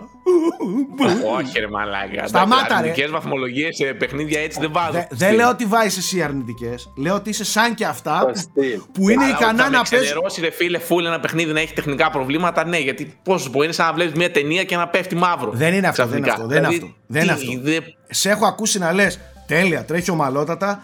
Σε ένα δωμάτιο μου έκανε κάτι frame drops, αλλά εντάξει, πιστεύω να το διορθώσουν. Ένα δωμάτιο είναι, ρε μαλάκα. Ηρέμησε λίγο, ρε. Έκανε λίγο frame drops σε ένα δωμάτιο και ο τύπος ε, δεν τρέχει και πολύ ομαλά. Μπορείς σε όλο το παιχνίδι να έχει εξήντα φρέιμς περ σεκόντ ακατέβατα και για τριάντα δευτερόλεπτα να έχει ένα frame drop. Ε, δεν είναι και όλο το παιχνίδι. Σύμφωνα... δεν είναι κλειδωμένο. Σύμφωνα με το Θέμη, δεν είναι και όλο το παιχνίδι τέλειο. Τεχνικά. Λοιπόν. Ε, και τελείωσα, τελείωσα το, το θάψιμό μου προς το Θέμη. Πάω και πιάνω. Καταρχάς, να σου πω ότι εγώ έχω την υπερδύναμη του μοντάζ. Ό,τι θέλω. Μπορεί μόνο να έχει ξαφνικά να έχει μόνο θετικά για μένα. Αυτό το plot twist δεν το περίμενα. Ξαφνικά, παιδιά, όταν λένε πάμε να πούμε τα θετικά για το Θέμη. Αυτό, αυτό μας τέντωσε. Λοιπόν, πάμε στο Γιώργο Πρίτσκα. Θα ξεκινήσω με τα αρνητικά του. Του Γιώργου του Πρίτσκα. Ε, ο Γιώργος ο Πρίτσκας μιλάει περισσότερο για video games παρότι παίζει. Διαβάζει περισσότερο. Τέλος, από... κλείστε την εκπομπή. Τον τέλειωσε. Από ό,τι παίζει. Αυτό με εκνευρίζει πάρα πολύ. Δηλαδή, ο τύπος είναι ικανός να έχει διαβάσει ογδόντα ώρες και να έχει δει ογδόντα ώρες υλικό για ένα παιχνίδι δύο ώρων. Όχι, δεν βλέπω. Άρα διαβάζω. Ναι, αυτό είναι. Ναι, αυτός είναι. Διαβάζω πάρα πολύ. Ναι, πρόσεχε. Θα δεις όμως και μια συνέντευξη τρίωρη των δημιουργών. Για ένα παιχνίδι που διαρκεί δύο ώρες, είναι ικανός να έχει καταναλώσει ογδόντα ώρες υλικό. Έτσι. Διαβάζοντας, ακούγοντας, βλέποντας συνεντεύξεις και τέτοια πράγματα. Αυτό με εκνευρίζει πάρα πολύ στον Γιώργο τον Πρίτσκα. Θα ήθελα, θα ήθελα να τον δω να μην είναι τόσο επιλεκτικός στα video games. Με νευριάζει που είναι τόσο επιλεκτικός, γιατί θεωρώ ότι, και το έχω πει πολλές φορές αυτό και το λέω από πολύ παλιά, για να μπορείς να εκτιμάς τα καλά πρέπει να έχεις εικόνα και για τα όχι και τόσο καλά. Δεν λέω να παίζεις τις σαβούρες που κανείς δεν τις παίζει, έτσι, αλλά ε, θα τον ήθελα να δω από το να μου κράζει μια ζωή και να χλεβάζει τα παιχνίδια της Ubisoft να τα άπαιξε, να τα άπαιξε μια φορά τα γαμημένα. Ε, δηλαδή, κάθε, το αίμα δικής. Μέχρι Far Cry δύο έχω φτάσει. Ε, αυτό λέω. αυτό λέω. Ρε, ε, καλημέρα. Έχουν αλλάξει, γιατί έχουν αλλάξει. Πρόσεξε. πρόσεξε. Έχεις δίκιο. Έχεις δίκιο σε αυτό. Αλλά ε, φαντάσου ότι που να παίζεις και τα καινούργια. Ναι, ναι, ναι. Εν τω μεταξύ, έχετε καταλάβει ότι πάνω κάτω ο ένας είπε το ίδιο για τον άλλον. Ότι δεν μ' αρέσουν τα παιχνίδια που παίζει. Ούνου ριμπέσκαρτ παίξατε, ρε. Λοιπόν, ε, με, με εκνευρίζει που, που είναι τόσο επιλεκτικός. Και επίσης με εκνευρίζει που είναι. Και δεν το κάνει ούτε για να το παίξει ούτε τίποτα. Είναι πολύ κουλτούρα. Το ξέρουμε. Κουλτούρα είμαι και εγώ σε πολύ μεγάλο βαθμό. Αλλά ο Πρίτσκας το έχει τερματίσει το θέμα αυτό, με τα πολύ ψαγμένα, με τα πολύ τέτοια. Βέβαια εννιά στις δέκα φορές εννιά στις δέκα φορές είναι διαμαντάκια που δεν θα ασχολιόμασταν ποτέ. Έτσι. Υπάρχει όμως και ένα που οκ, okay, εντάξει. Αλλά εννιά στις δέκα φορές πράγματι μου φέρνει στο τραπέζι παιχνίδια. Παράδειγμα, το Industria που έπαιξα προχθές. Από τον Γιώργο Πρίτσκα το άκουσα. Αυτός μου είπε παίξτο. Έτσι. Ε, αυτό δεν υπήρχε ποτέ στη ζωή μου να το παίξω, ποτέ, περίπτωση να το παίξω. Αν δεν μου έλεγε ο Γιώργος. Και όχι μόνο αυτό, δεκάδες εκατοντάδες παιχνίδια θα ασχοληθώ επειδή ο Πρίτσκας μου είπε παίξ' το και δεν τα ήξερα και δεν τα γνώριζα, έτσι. Ε, ε, τι άλλο με εκνευρίζει στον Γιώργο Πρίτσκα? Με εκνευρίζει, και αυτό είναι ένα από τα θετικά του, απλά εμένα με νευριάζει πάρα πολύ, με νευριάζει. Δηλαδή με νευριάζει που είναι τόσο κολόγερος στις ε, απόψεις του και τις αντιδράσεις του. Δηλαδή του βάζεις, ξέρω εγώ, την επανάσταση όλων των video game, εμείς είμαστε στο chat με κεφαλαία και ακούει και γράφει ο Πρίτσκας καλό είναι. Ή ξέρω εγώ, μέχρι στιγμής έχω θετικές εντυπώσεις. Κάμισα μας μαλάκα. Εμείς έχουμε βγάλει εκεί το πληκτρολόγιο, το έχουμε σπάσει από τα, ερω... από τα θαυμαστικά και τα κεφαλαία, και έρχεται ο Πρίτσκας, μέχρι στιγμής νομίζω είναι καλό. Θα δείξει.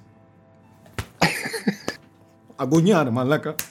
Τι θα πει θα δείξει? Όχι, έλα το ζήσουμε τώρα. Γαμάει. Βάρα εκεί για κανένα δυο κεφαλαία.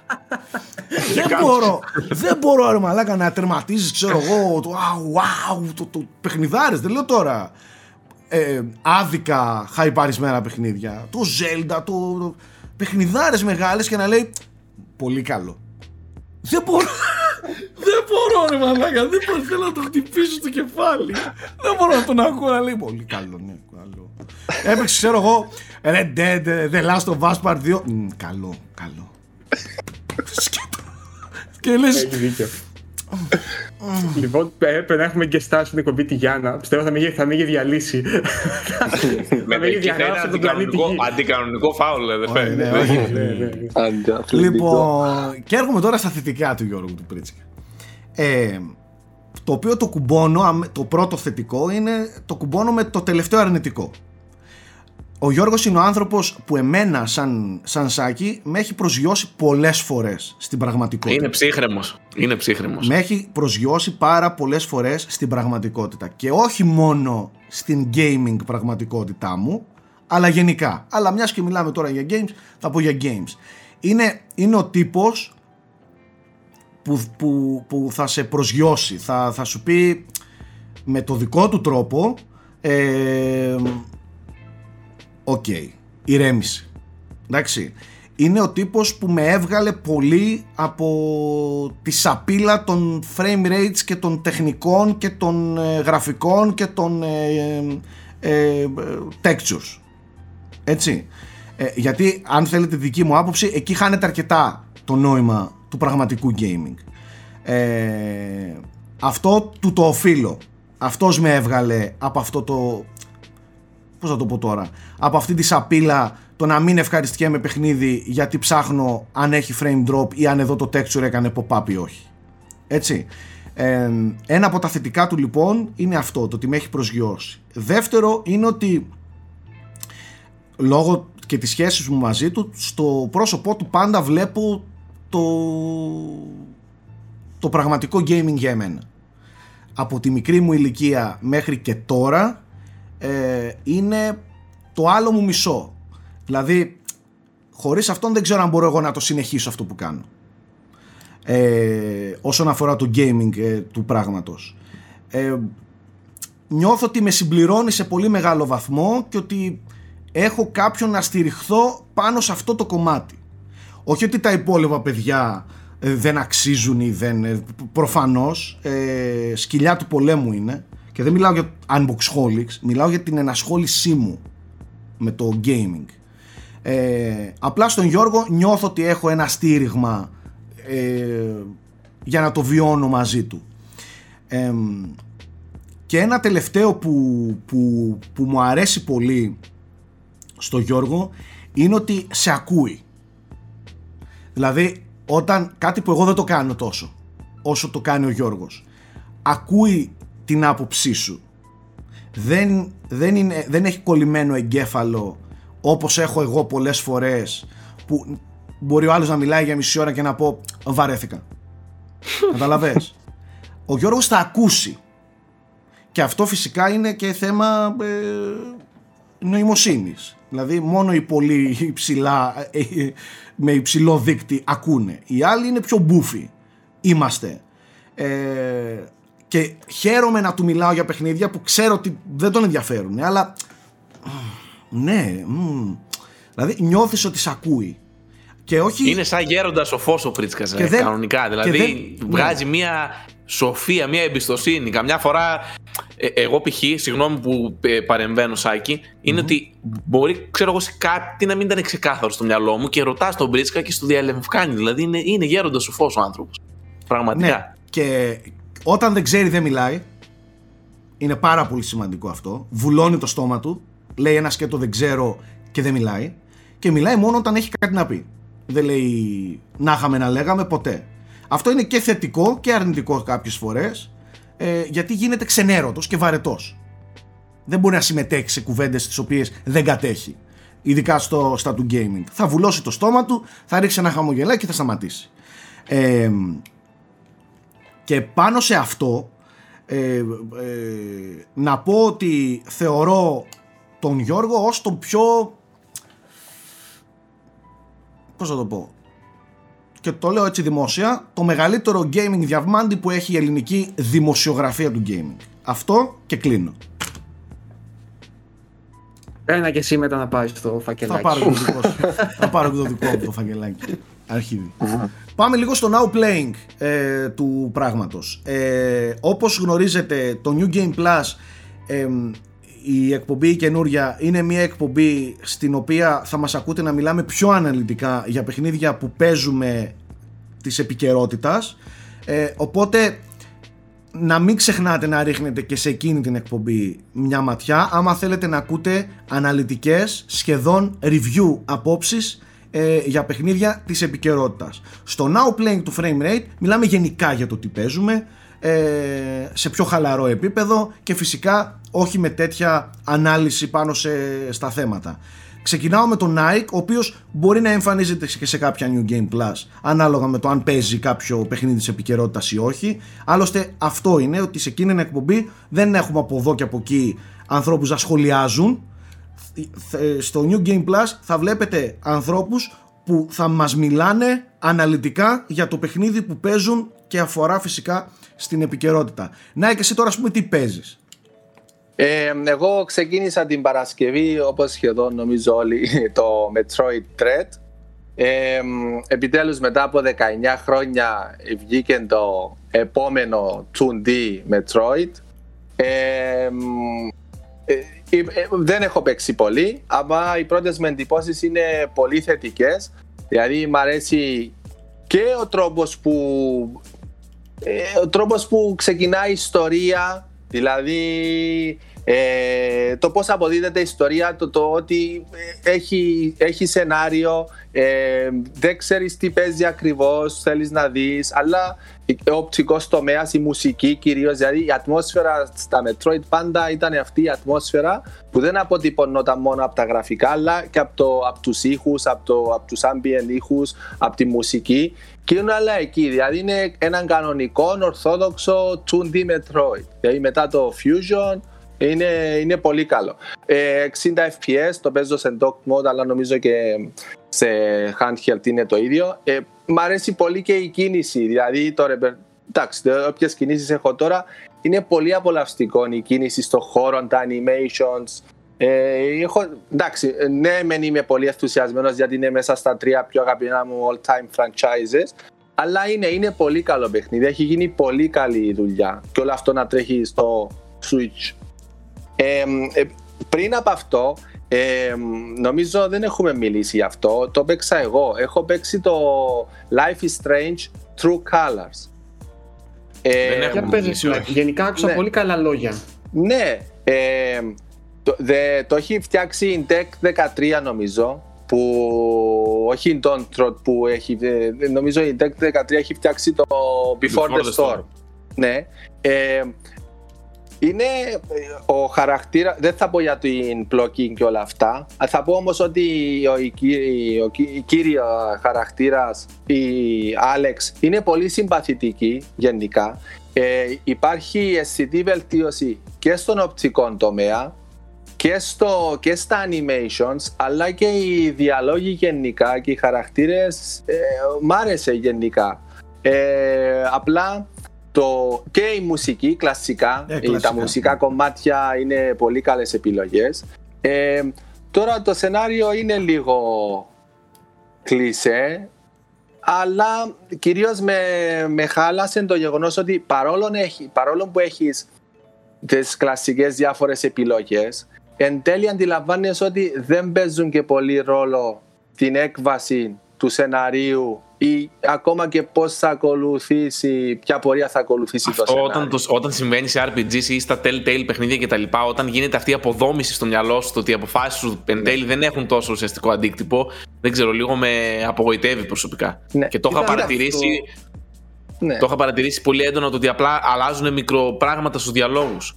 Και στα ναι. παιχνίδια της Telltale. Και το, το κάνουν το παιχνίδι, π.χ. σου λέει αυτή, αυτή η επιλογή που έκανες τώρα βγάζει και εικονίδιο πάνω. Θα έχει επιπτώσεις. Ναι, αυτό ναι. το κάνει το Cage σου... πολύ και ναι. ε, είναι, είναι λίγο σαχλό κατά τη γνώμη μου. Θέλω να σου τονίσουν ε, υπερβολικά. Δεν μου αρέσει καθόλου. Ναι, είναι πιο πολύ σαν να θέλει να δείξει το παιχνίδι κάτι. Άσο. Και καλά, δες με πόσο πολύπλοκο είμαι, παρά ναι. να σε αφήνει να ζεις την ιστορία φυσικά, με φυσικό τρόπο. Γιατί mm. αυτός δημιουργεί ένα άγχος συνέχεια, ε, μόνιμο. Τέλος πάντων, εγώ ξέρω τι θέλω να πω μόνο, ότι υπάρχουν και παιχνίδια. Π.χ. το Disco Elysium, παιδιά, δεν, οι επιλογές σου δεν επηρεάζουν ιδιαίτερα την έκβαση του σενάριου.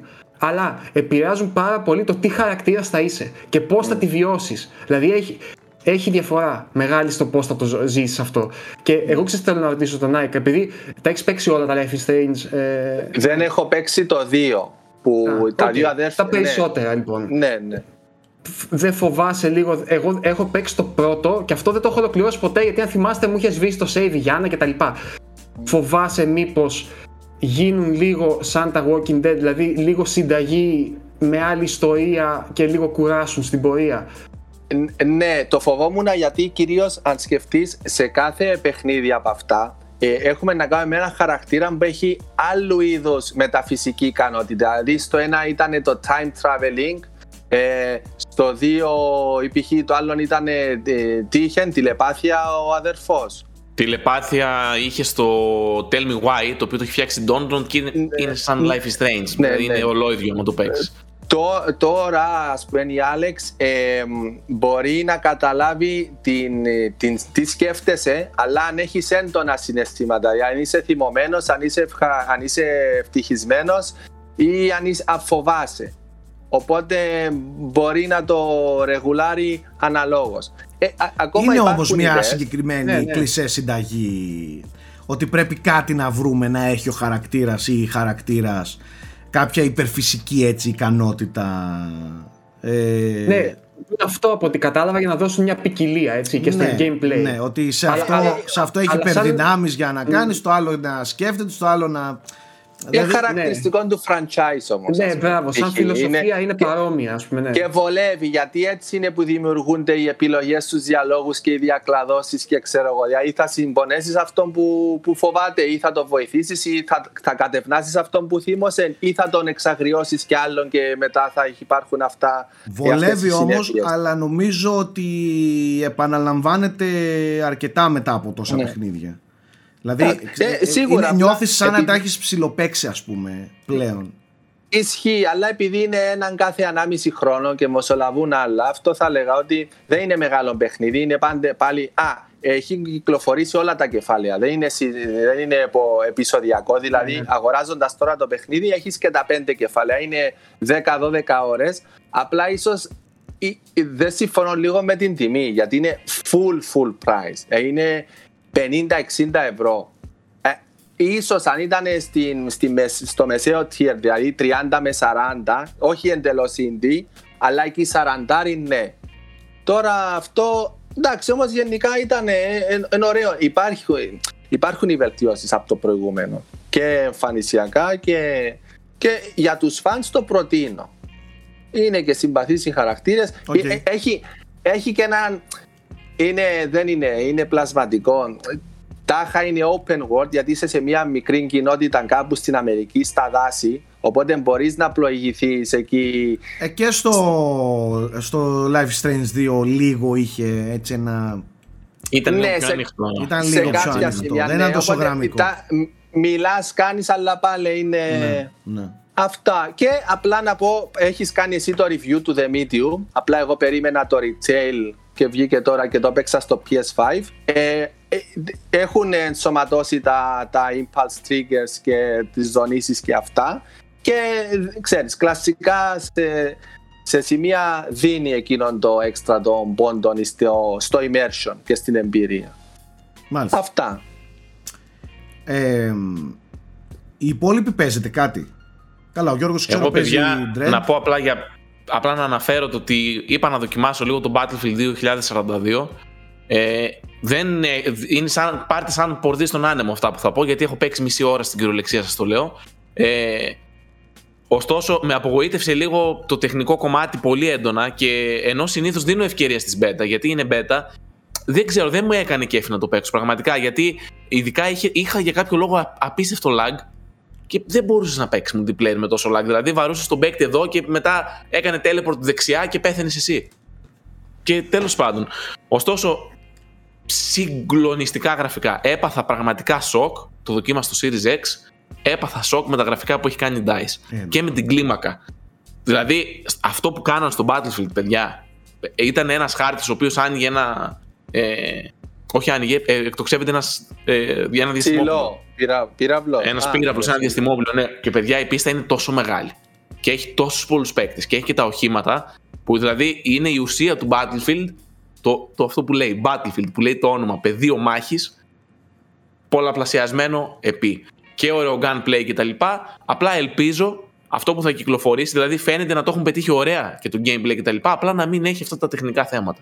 Ελπίζω να είναι όντως beta με την κυριολεκτική έννοια του όρου, και αυτό που θα βγει, αυτό το χάος να μας το προσφέρει με, με υψηλό production value και όπως, όπως το αξίζει. Μάλιστα. Αυτό θέλω να πω εγώ για το Battlefield. Θέμη, ναι. να, να κάνω μία μικρή ερώτηση. Α, απάντησέ μου σύντομα, ας πούμε. Ναι. Ε, εγώ όποτε προσπάθησα να παίξω Battlefield, ε, που είναι λίγες φορές, πίστεψέ με, χάθηκα Ψέ. λίγο. Δηλαδή είναι τόσο μεγάλο που άμα είσαι μόνος σου, δηλαδή, και πας να παίξεις, εγώ δεν, δεν διασκεδάζω, δηλαδή, εύκολα στην Battlefield, γιατί... Κατάσταση στο Battlefield είναι τόσο μεγάλο που σε χωρίζει, ναι, σε υποομάδες, ναι, πέρα από την γενική ομάδα. Ναι, ναι, ναι, τόσο είναι κανονικά ομάδα, δημιουργία, λόγος. Ναι, ναι, ναι.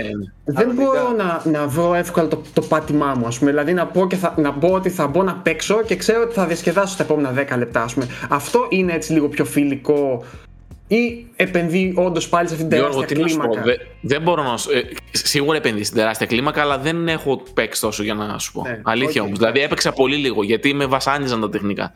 Και λόγω lag δηλαδή δεν μπόρεσα να νιώσω την ουσία ουσία του gameplay. Okay. Κατάλαβες, να πάρω yeah. ρυθμό. Ε, αλλά η κλίμακα, παιδιά, είναι, ξεφεύγει. Δεν ξέρω για τους άλλους χάρτες, αλλά φαίνεται και τεχνικά δηλαδή να έχουν κάνει κάτι, κάτι πολύ εντυπωσιακό. Πολύ εντυπωσιακό. Μόνο μην φάμε τύπου, ξέρεις, ή football και τέτοια που βγαίνουν και είναι λίγο με τα bugs. Δεν νομίζω, δεν νομίζω, δεν νομίζω. Ούτε εγώ νομίζω, εντάξει, είναι τεράστιο studio η ντάις, ελπίζω δηλαδή έχει χρόνο ακόμα λοιπόν, να φτιάξει ε, bugs. Να πω, να πω ότι για το Dread, για το Metroid Dread θα δείτε κάτι πολύ πιο αναλυτικό από εμάς, έτσι. Ε, θα γίνει σοβαρή, μεγάλη κάλυψη, απλά θέλουμε την υπομονή σας να το ολοκληρώσουμε όλοι που παίζουμε, και μην πείτε δηλαδή το ξεπετάξαμε και τέτοια πράγματα. Έτσι κι αλλιώς μίλησα και στο New Game Plus για τις πρώτες ώρες και τις πρώτες εντυπώσεις, αλλά θα γίνει σωστή κάλυψη για το παιχνίδι. Το Metroid το αγαπάμε, το ξέρετε εδώ και πάρα πολλά χρόνια, ε, δεν θα το αφήσουμε έτσι. ε, Γιώργο, έχεις κάτι άλλο? Γιατί θέλω να πω εγώ για ένα παιχνίδι ενός λεπτού πράγματα. Ε, εγώ, εκτός από το Metroid που αναγκαστικά πήρε προτεραιότητα απέναντι σε όλα, ας πούμε, αυτές τις μέρες, παίζω το Sable, αλλά δεν θέλω ακόμα να πω τίποτα. Θέλω να σε αφήσω να πεις αυτό που θέλεις. Είναι ένα παιχνίδι που παίζω, που λέει και ο Nike, και τον εκνευρίζω ταυτόχρονα λίγο με το Metroid. Ε, αλλά σίγουρα θα σας μιλήσω για αυτό το παιχνίδι είτε εδώ είτε στο New Game Plus κάποια στιγμή. Okay. Είναι πάρα πολύ καλό. Θα μιλήσω και εγώ. Ε... ενδεχομένως, αν το τελειώσω στα σύντομα, το Dread, και ξανασυνεχίσω το Kena, για το Kena το οποίο δεν έχουμε μιλήσει γενικά. Έχω ε, παίξει... Δες τώρα, η Kena, η Kena τώρα να κυνηγάει Metroids και να κυνηγάει με κόσμο, π.χ. ξέρω εγώ. Και να... Εντάξει, ξέρω εγώ, πού πάω Λε, τώρα, πάω στο δάσος ή πάω... Είχα παίξει, είχα παίξει το Kena, ξεκίνησα να παίζω το Kena, και μετά ε, με διέκοψε το review του Metroid. Δε, είναι και δουλειά, δηλαδή ε, πρέπει ναι, να... Ναι, αυτό ισχύει και εγώ έχω ναι, κάνει εγώ πολλά τέτοια πολυ... Αυτό, εγώ έχω την πολυτέλεια να μην, ξέρεις, ε, να έχω ναι. το, το καθαρά το δικό μου το χρονοδιάγραμμα, ε, ναι, δεν μεσολαβεί review. Και να έχει το χειρότερο ποιο είναι. Είχα φάει μια φορά παύση στο Bloodborne τότε για σχεδόν ένα μήνα και, και μετά εκεί έτρωγες και πουλάκι έτσι, δεν μπορούσες να γυρίσεις. Ναι, να... ότι έμαθες το muscle memory του, ναι. Ξέρω, πάει περίπου. Λοιπόν, για πες ωστόσο ε... για το Kena San, γιατί εμένα δε... με ψήνει καστικά πάρα πολύ. Λοιπόν, το παιχνίδι είναι φανταστικό. Ναι, το παιχνίδι είναι φανταστικό, είναι μια, μια πολύ... Ενώ είναι indie, δείχνει πολύ πιο μεγάλη παραγωγή από indie. Ε, έχει πολλά στοιχεία έτσι από Disney ταινία και τα λοιπά. Τα cutscenes και αυτά είναι σαν να βλέπεις ταινία της Disney, δεν διαφέρει σε τίποτα. Ε, αυτό που δεν μου αρέσει στο παιχνίδι καθόλου είναι ότι είναι υπερβολικά απλοϊκό ε, σε animations, σε, σε, σε, στο χειρισμό του, στον τρόπο που κινείται η Kena στο, στο περιβάλλον. Παρόλο που gameplayακά έχει κάποιες πολύ ενδιαφέρουσες έτσι πινελιές ε, και ιδέες που έως ένα βαθμό υλοποιούνται σωστά. Ε, φέρνει λίγο σε μηχανισμούς ε, Dark Souls, έχει αυτό το lock μηχανισμό και τις μάχες εκεί κοντά, με τα bosses. Γενικά δείχνει πάρα πολύ ενδιαφέρον παιχνίδι, το εικαστικό του είναι φανταστικό, τα γραφικά του στο πι ες φάιβ είναι φανταστικά. Ε, φανταστική υλοποίηση για ακόμα μια φορά με το DualSense ε, το χειριστήριο.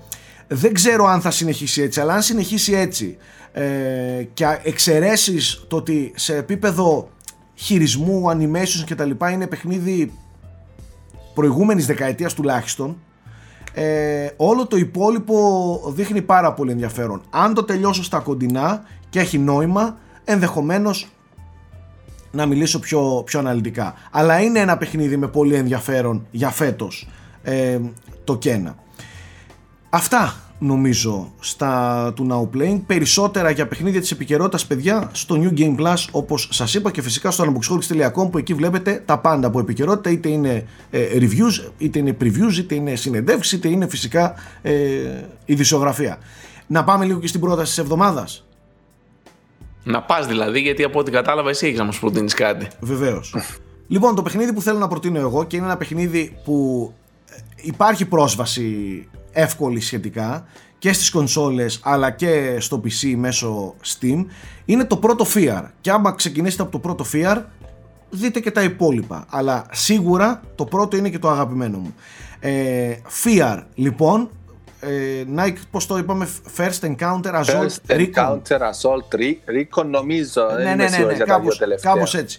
Τέλος πάντων, είναι ένα παιχνίδι που συνδυάζει πάρα πολύ όμορφα το shooting, το αγνό shooting, με horror στοιχείο, έντονο κιόλας.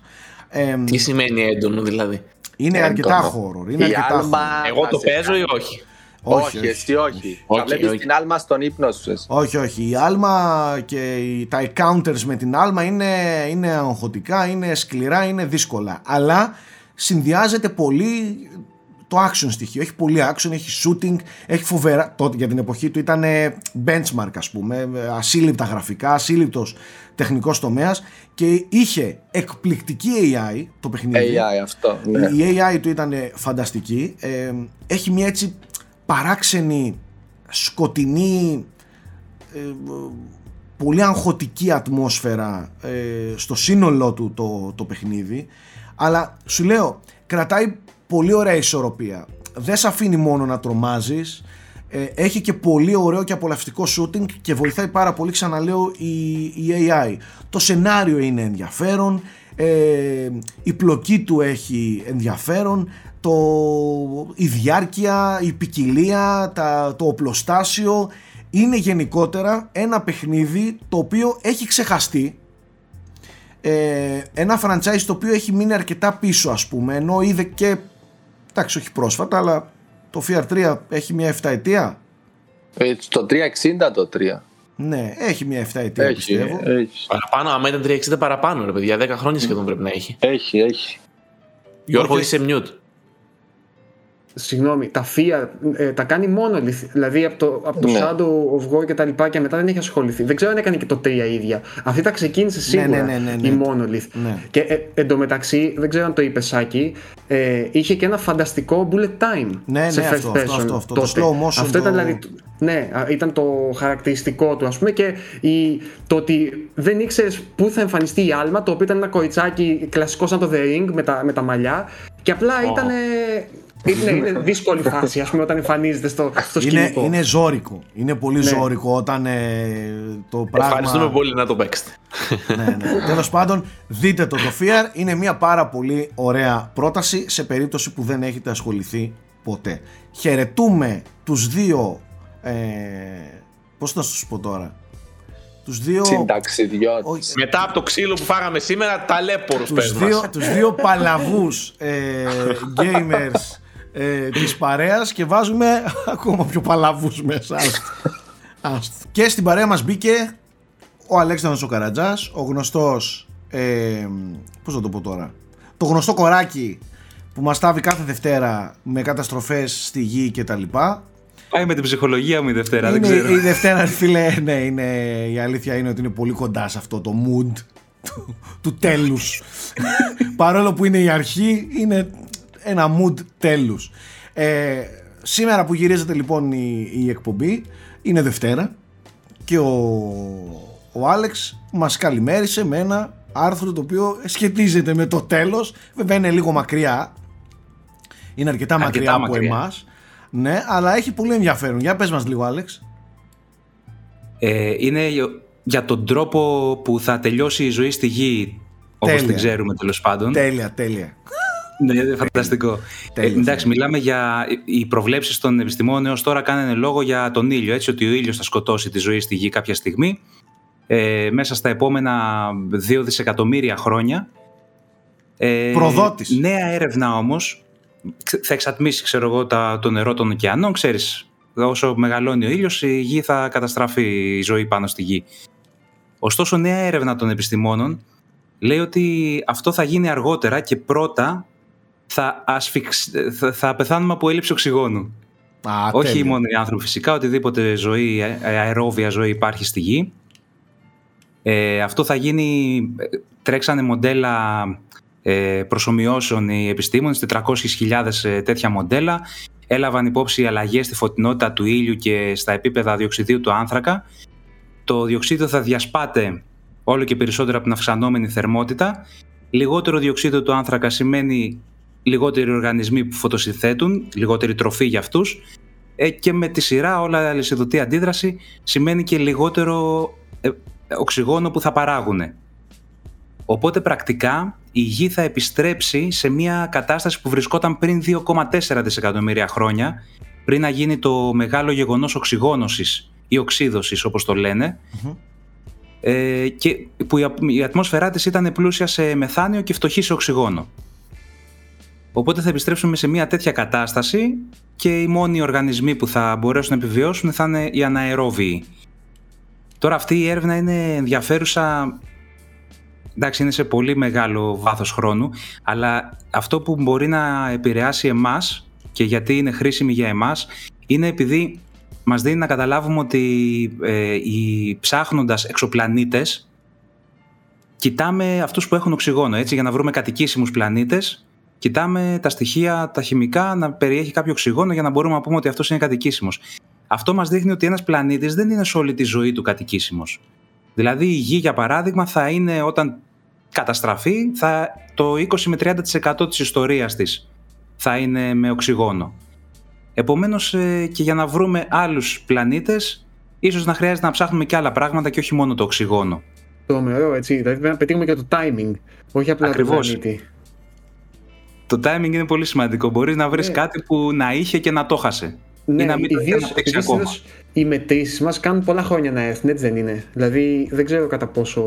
Και η εικόνα αν... πολλές φορές που έχουν ναι, από κάποιους πλανήτες είναι από το, το πολύ παρελθόν. Πόσα χρόνια μετά. Ναι, όσο κάνει να ταξιδέψει το φως. Για να πάρουμε ναι. την ακτινοβολία από κάτι, να αναλύσουμε χημικές συστάσεις και αυτά, ναι. Μάλιστα. Οκ. Okay. Παρακάτω. Με πήγες κατευθείαν στο διάστημα εσύ. Εγώ θα ήθελα να πούμε λίγο και αυτό που έγινε με το Facebook, ρε παιδιά. Πιο γήινα πράγματα. Οκ, okay, να μιλήσουμε για αυτό που έγινε με το Facebook. Καταρχάς ήταν πρωτόγνωρο. Δεν ναι, θυμάμαι είχαν, να έχει ξαναπέσει. Είχε ξαναγίνει μια το δεκαοκτώ νομίζω. Είχε γίνει, αλλά δεν νομίζω ότι ήταν τόσο μεγάλης διάρκειας. Ε, Όχι. Ήταν εφτά ώρες πρέπει να ήταν αυτή, οκτώ, αν θυμάμαι καλά. οκτώ ώρες περίπου ήταν down, πλήρως down, όχι απλά λίγο down.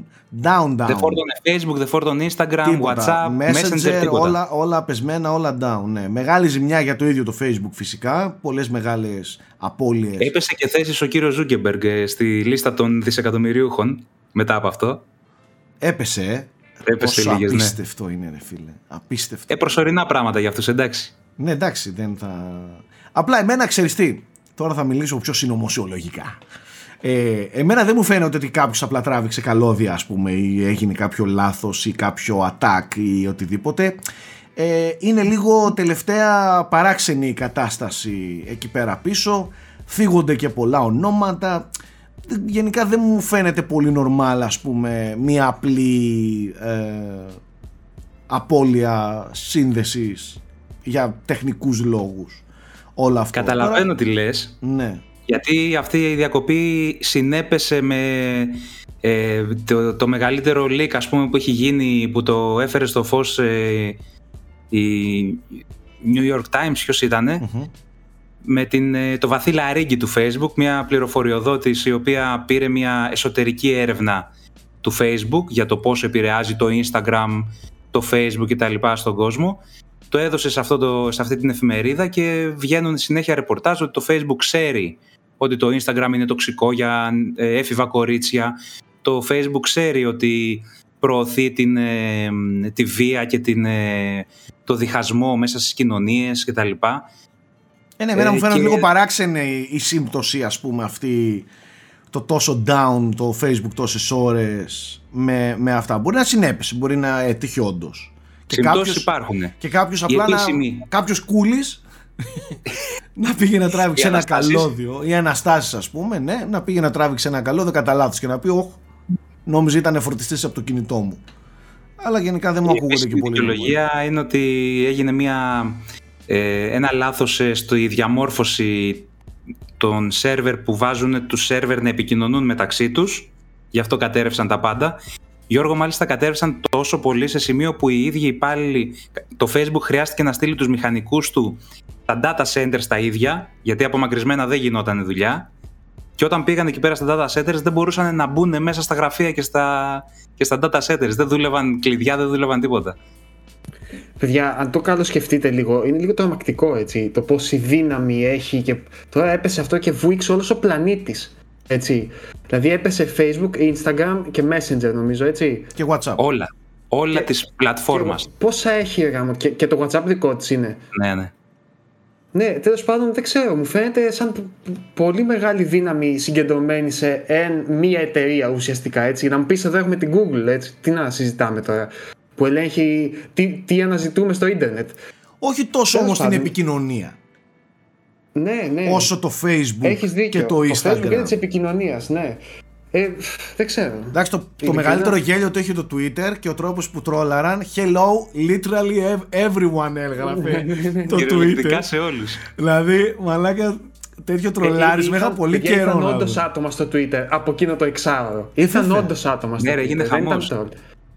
Και, το, και μπήκε και ο Jack Dorsey του Twitter, ο σι ι ο, κάτω από το tweet του Twitter που είπες σαν και εσύ, έρχεται το WhatsApp και λέει και αυτό «Hi» και κάνει χεράκι, ξέρω εγώ. Και πάει από κάτω ο Jack Dorsey και λέει «Αυτοί δεν υποτίθεται ότι είναι πλήρως κρυπτογραφημένοι, τι δουλειά έχουν εδώ». Μεγάλο τρολάρισμα, αλλά αν κάτσεις και το καλοσκεφτείς, είναι τρομακτικό, Γιώργο, συμφωνώ μαζί σου.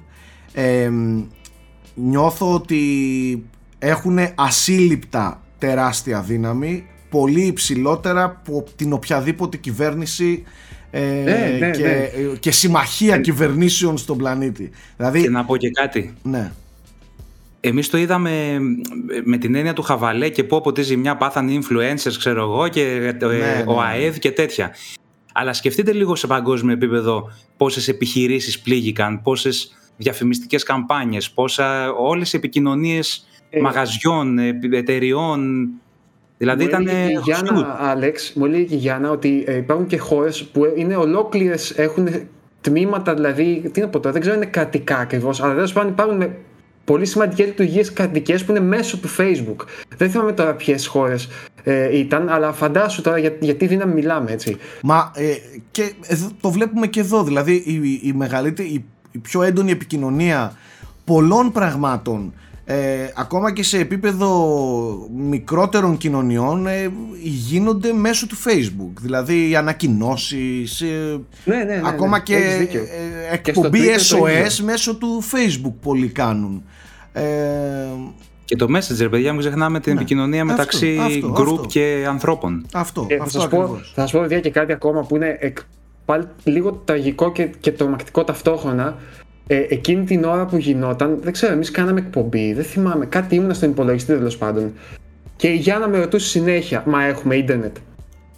Και έτσι έλεγα ναι. Και συνειδητοποιήσαμε μετά ότι επειδή μπαίνει μόνο σε Facebook και Messenger η Γιάννα για να μιλήσει ουσιαστικά με κάποιον, πίστευε ότι είχε πάνω το ίντερνετ. Γιώργο, θα σου πω κάτι, το καλύτερο meme λέει ακριβώς αυτό που λες.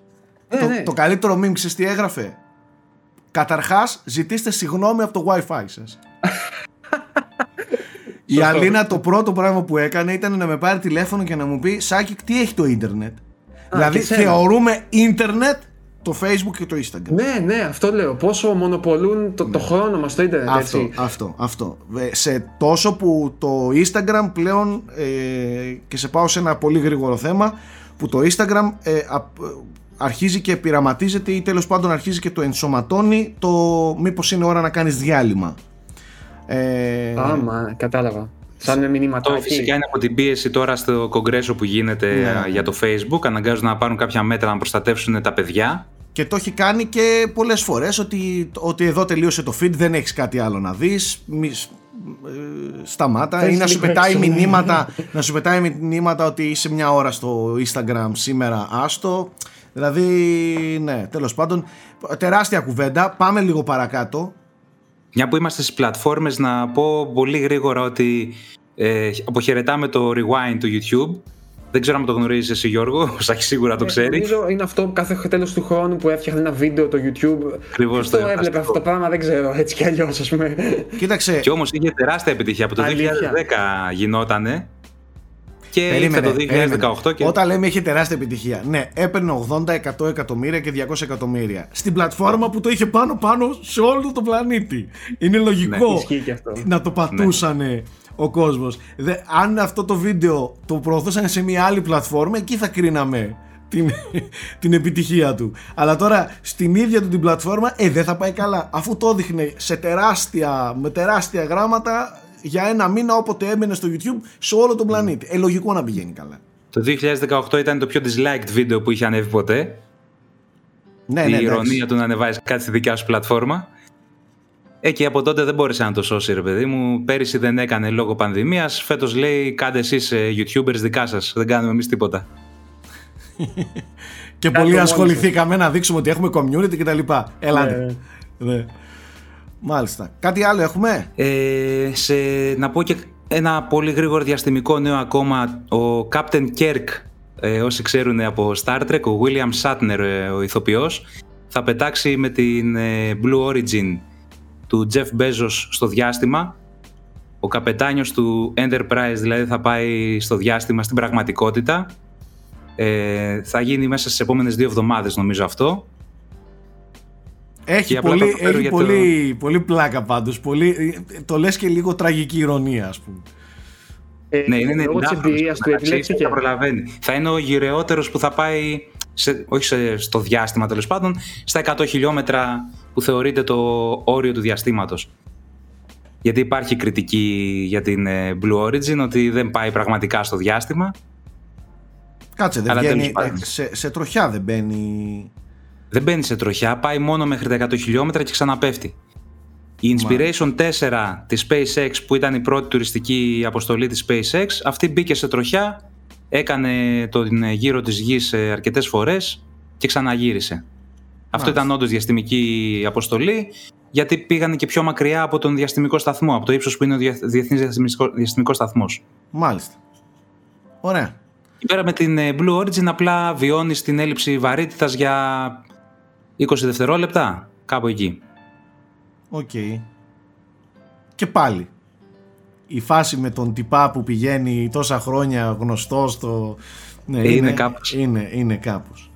Ε, μάλιστα, ε, Άλεξ, σε ευχαριστούμε για την, ε, για την πινελιά αυτή με, με την επιστήμη. Ε, πάμε παρακάτω στα movies. Και έχουμε βάλει στην παρέα τους πιο cozy ε, τύπους, έτσι, με πιο σκοτεινούς τύπους, πιο νουάρ αν θέλετε, με ε. το απόλυτο νουάρ σκηνικό, παιδιά, ξεκάθαρα του Αντώνη του Παυλίδη, το οποίο συνεχίζει νο, νομίζω να είναι το πιο,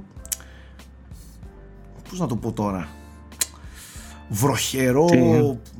βροχερό έτσι... Moody, λονδρέζικο.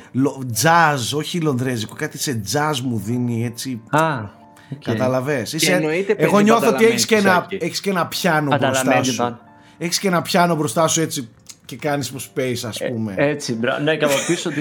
Και τραγουδάς, ας πούμε, ναι, ναι, ναι. Με ένα μαύρο γυαλί και είσαι έτοιμος, φίλε. Όλα αυτά λοιπόν, πρέπει να είναι βασανιστήριο για αυτούς που το ακούν Spotify απλά. Ναι, ναι, ναι, ναι, ναι, ναι. Του τύπου, ξέρεις, του τύπου, θέλω να το δω, του τύπου τι λέει και θα πάει να δει ένα τύπο με μια κουρτίνα από πίσω. Σας τη φέραμε. Λοιπόν, Αντώνης Παυλίδης από τη βροχερή Αγγλία, γιατί θέλω να πιστεύω ότι αν η Ελλάδα είναι super βροχερή, στην Αγγλία πρέπει να έχετε πνιγεί, όχι? Ηλιοφάνεια. Ας το διάλο. Φυσικά έτσι στραβάδια είστε κι εσείς και εμείς. Τέλος πάντων. Όλα ε... ανάποδα ρε, στο ανάποδο timeline είμαστε, να ξέρεις. Ακριβώς, ακριβώς. Tenet. Και έχουμε στο... ναι, και έχουμε στην ε, σίγουρα βροχερή ε, σεξι Θεσσαλονίκη τον ε, Κούλη. Γεια σου Κουλάκο. Χαίρετε, χαίρετε παιδιά. Καλώς σας βρήκα και εγώ μια εβδομάδα πέρα. Όχ, όχ, ξεκίνησε τα σιχαμέρα. Λοιπόν, Αντώνη, πες μας, πριν περάσουμε έτσι στα υπόλοιπα θέματα, πες μας τι μας κουβαλάς σήμερα. Ναι, και, ε, λόγω επικαιρότητας, έτσι να πούμε λίγο μια ιστοριούλα με τον ε, από Καζίνο Ροαγιάλ, okay. ε, Daniel Craig, mm-hmm. έτσι, μακροβιότερος όλων στο franchise. Αν μη τι άλλο να, τον, ε, να πούμε και εμείς δύο-τρία λογάκια εδώ. Ε, δεν έχω δει λοιπόν, ούτε ένα. Έλεγα... Ούτε ένα δεν έχω δει με τον Daniel Craig. Ούτε ένα. Ε, Ωραία. Είναι μακροβιότερος ε, και νομίζω Αντώνη ότι και μπήκε σχετικά μεγάλο στο ρόλο. Ναι. Πόσο χρόνο ναι, δεν θυμάμαι. Είναι πενήντα πέντε. Πριν δεκαπέντε ναι. χρόνια ήτανε. Τώρα... Ναι. Στα σαράντα δηλαδή μπήκε στο ρόλο. Σάκη, παρόλο που δεν έχεις δει ούτε ένα, αν σου έλεγα Daniel Craig και James Bond, ποια εικόνα θα σου ερχόταν έτσι πρώτη στο μυαλό? Που βγαίνει, που βγαίνει από τη θάλασσα με το σώμα του αυτό. Μπράβο. Λοιπόν, αυτή λοιπόν η, η, η σκηνή που βγαίνει από τη θάλασσα δεν ήταν γραμμένη στο σενάριο. Ε, πάνω στον αυτοσκεδε, αυτοσχεδιασμό του, της στιγμής έγινε, ας πούμε, από τον Daniel Craig. Αλήθεια. Το σε... Έτσι βγαίνει από τη θάλασσα, δηλαδή. Έτσι κανονικό του, ξέρω εγώ. Μα παιδιά, αυτή η σκηνή τον έκανε. Αυτή η σκηνή τον έβαλε μέσα στους πραγματικά γνωστούς για το sexiness τους ηθοποιούς ναι. του Hollywood. Παρ' όλα αυτά δεν ήταν σχεδιασμένο να γίνει όπως έγινε. Το σενάριο τόσο έλεγε και. ότι τόσο, ναι, το σενάριο έλεγε ότι τα βλέμματα τους ε, συναντιούνται με την, ε, με την Solange. Τώρα είναι η, η σύντροφος του κακού. Αυτή είναι πάνω στο άλογο, ας πούμε, στη, στην παραλία. Και το σενάριο έλεγε ότι ο, ο Greg κολυμπάει μέσα στο... μέσα στη θάλασσα, δεν βγαίνει. Παρ' όλα αυτά, επειδή ήταν στα ριχά νερά, βρήκε χώμα το πόδι του. Έτσι. Και αναγκάστηκε να σηκωθεί. Γιατί αλλιώς θα έπεφτε μέσα στη θάλασσα. Οπότε σηκώνεται και το παίζει εκεί ότι είναι μοιραίος και τα λοιπά. Και συναντιούνται μετά τα βλέμματά τους. Και φυσικά το κρατήσαν αυτό. Δεν, η κάμερα συνέχισε να τραβάει, το κρατήσαν και έγινε αυτό η περίφημη αυτής σκηνή. Από το να γίνει μια, μια, ένα σαβούρτιγμα μέσα στη θάλασσα. Γιατί δεν μας έδειξαν τη σαβούρδα και δείξανε το. το, το... Ε, εν τω μεταξύ, τώρα που το, το ξέρεις και το βλέπεις, είναι πολύ αστείο το ότι. Άμα μπει στο μυαλό του Γκρέγκ, ας πούμε, εκείνη τη στιγμή τι τραβάει. Από σαβούρδα δηλαδή έγινε σεξι άνθρωπος αυτός. Άρα να αρχίσουμε κι εμείς να, να συναντάμε γυναίκες και να αρχίσουμε να πέφτουμε κάτω. Ξέρεις ποιο είναι το άλλο απίστευτο, εσύ Αντώνη? Πάντα είχα στο μυαλό μου αυτή τη σκηνή ως μια έξυπνη, ας πούμε, αντιστροφή από το... από την Ουσλαντές που βγαίνει. Μπράβο. Στον Doctor Noiner, ναι. Δεν θυμάμαι. Που βγαίνει, ναι, από την τέτοια και τώρα λέω: κοίτα, το έκαναν με τον Bond, ας πούμε, έξυπνο, καλό. Ούτε καν. Στον Doctor Noiner ήταν αυτό, ναι. Ναι, ναι. Απίστευτη ιστορία. Ναι, αυτό. Α, ας μείνουμε αυτό λίγο στα του James Bond. Νομίζω ότι, ναι, το No Time to Die το είδε ο Γιώργος. Εγώ, Εγώ το είδα και ο Κούλης το έχει δει. Εγώ έγραψα και όλα στο review. Είμαι λίγο χλιαρός εγώ απέναντι στην ταινία, παρότι θεωρώ ότι είναι ένα αρκετά συμπαθητικό αντίο, ένα send-off, ας πούμε, στον, στον Daniel Craig που το δικαιούταν, και νομίζω ότι η ταινία έχει πραγματικά καλές προθέσεις, παιδιά. Δηλαδή είναι θαραλέα σε αυτά που πάει να κάνει. Το ε, λες πολύ ωραία, Γιώργο. Το λες πολύ, ναι, ωραία. Δυστυχώς λίγο ε, απογοητεύει σεναριακά στο επίπεδο του κακού, στο επίπεδο της δομής μετά από το, μετά από το μισό. Δηλαδή κάπου σαν να ξεφουσκώνει στην πορεία. Ενώ συναισθηματικά βλέπεις ότι προσπαθεί πολύ να χτίσει κάτι και στο τέλος όντως το καταφέρνει, επειδή έχεις πλάτες της και μια ιστορία τεσσάρων άλλων ταινιών από πίσω και δεκαπέντε χρόνων, και μάλιστα κάποιες από τις καλές ταινίες του James Bond, όχι απλά ε, ό,τι να είναι. Ε, απλά σου μένει λίγο μια γλυκόπικρη γεύση, κατά τη γνώμη μου, ότι θα μπορούσε ίσως να είναι λίγο καλύτερο το send-off Daniel Craig, παρότι έχει, ξαναλέω, πολλά πράγματα να εκτιμήσεις μέσα του. Και πιστεύω ότι ο Craig πλέον εδώ έχει κατακτήσει να έχει κάνει δικό του το ρόλο εντελώς. Δηλαδή νομίζω ότι παίζει φανταστικά και έχει, είναι και λίγο πιο δραματική, ας το πούμε έτσι, η ταινία, και για τον ίδιο είναι λίγο πιο ανθρώπινος, πιο ευάλωτος. Ε, και νομίζω το αποδίδει μια χαρά χωρίς ποτέ να απομυθοποιείται ή να, ή να μοιάζει σαν κάτι άλλο από τον Bond, ας πούμε. Είναι, είναι Bond, και ενώ δεν ήταν ποτέ σαν σουλούπι ο, ο κλασικός James Bond που είχαμε στο μυαλό μας, νομίζω ότι τον έκανε δικό του το εντελώς. Να. Δεν ξέρω, Κούλη, αν θες να προσθέσεις κάτι. ε, Όχι, ειδικά σε αυτό το κομμάτι του, του story arc του, αυτού του Bond, αυτού του στυλ του Bond, το ολοκληρώνει νομίζω με τον καλύτερο τρόπο. Το, mm-hmm. το story arc του είναι... μια χαρά. Το κακό ήταν με τον, με τον Ράμι Μάλεκ. Δεν. Ναι, δεν... ανεμικός, ανεμική Ανεμ... παρουσία, ναι, δυστυχώς. Δηλαδή περνάει ενώ... σαν, ένας, σαν ένας ακόμα Ρώσος, κακός, ε, ψυχρός, προσπαθεί, ναι, να είναι πολύ και... ψυχρός και σάικο. Α, αν το σκεφτείς, Κούλη, επίσης σε επίπεδο σενάριου, δηλαδή στο κείμενο, ας πούμε, φαίνεται ότι έχει τρομερή εξουσία και δύναμη πάνω στον Bond, αλλά δεν το νιώθεις. Oh. Δηλαδή αυτό δεν νιώθεις αυτό το δέος, ξέρω εγώ, ή το φόβο, το άγχος που έχουν συνήθως αυτοί οι κακοί όταν μπαίνουν στην οθόνη. Τέλος πάντων, εντάξει. Μέχρι και την ίστατη στιγμή δεν καταφέρνει αυτό. Δηλαδή, μέχρι και την τελευταία τελευταία στιγμή, ναι, αν καταλαβαίνεις τι εννοώ, δεν το καταφέρνει αυτό. Έχεις δίκιο. Έχεις δίκιο. Ε, ίσως ήταν λίγο άτυχο το cast, κατά τη γνώμη μου. Ίσως, δεν ξέρω. Συν το σενάριο ήταν αδύναμο. Δεν, δεν ξέρω τι πήγε ακριβώς στραβά. Δεν μπορώ να εντοπίσω. Άτυχο ή ατυχές. Ότι ο Φουκουνάγκα το έγραφε ακόμα και στο post-production το story. Είχε βγει mm. okay. Οπότε γενικά είχε πολλά προβλήματα αυτό το Bond. Και γιατί άλλαξε σκηνοθέτη, ήταν ο Ντάνι Μπόιλ να μπει στην αρχή, που είχε κάνει το twenty-eight days later. ε, Βγήκε ο Μπόιλ, μπήκε ο Φουκουνάγκα, άλλαξαν και οι σεναριογράφοι. Μετά προσθέθηκε και η Phoebe Waller-Bridge στο, στο σεναριακό team. Οπότε γενικά πολλά κομμάτια του puzzle μετακινήθηκαν αρκετές φορές μέχρι mm. να έρθει αυτή η ταινία σε εμάς, σύν ότι είχε και την πανδημία στη μέση που καθυστέρησε το Ένα. όλο το production, και τον τραυματισμό του Greg ε, ενδιάμεσα, που επίσης ήταν μια ακόμα. Ο Greg μόνο πέφτει τελικά στο πόδι από την παραλία. Εν τω μεταξύ είχε πει, ε, έβλεπα σε πρόσφατη συνέντευξη ότι στο, στο σπε, σε κάποιο έσπασε το, την κλίδα του, στο άλλο το χέρι του, στο άλλο το πόδι του. Ε, σε, κα, σε κάθε Απ ταινία σχεδόν τραυματιζόταν.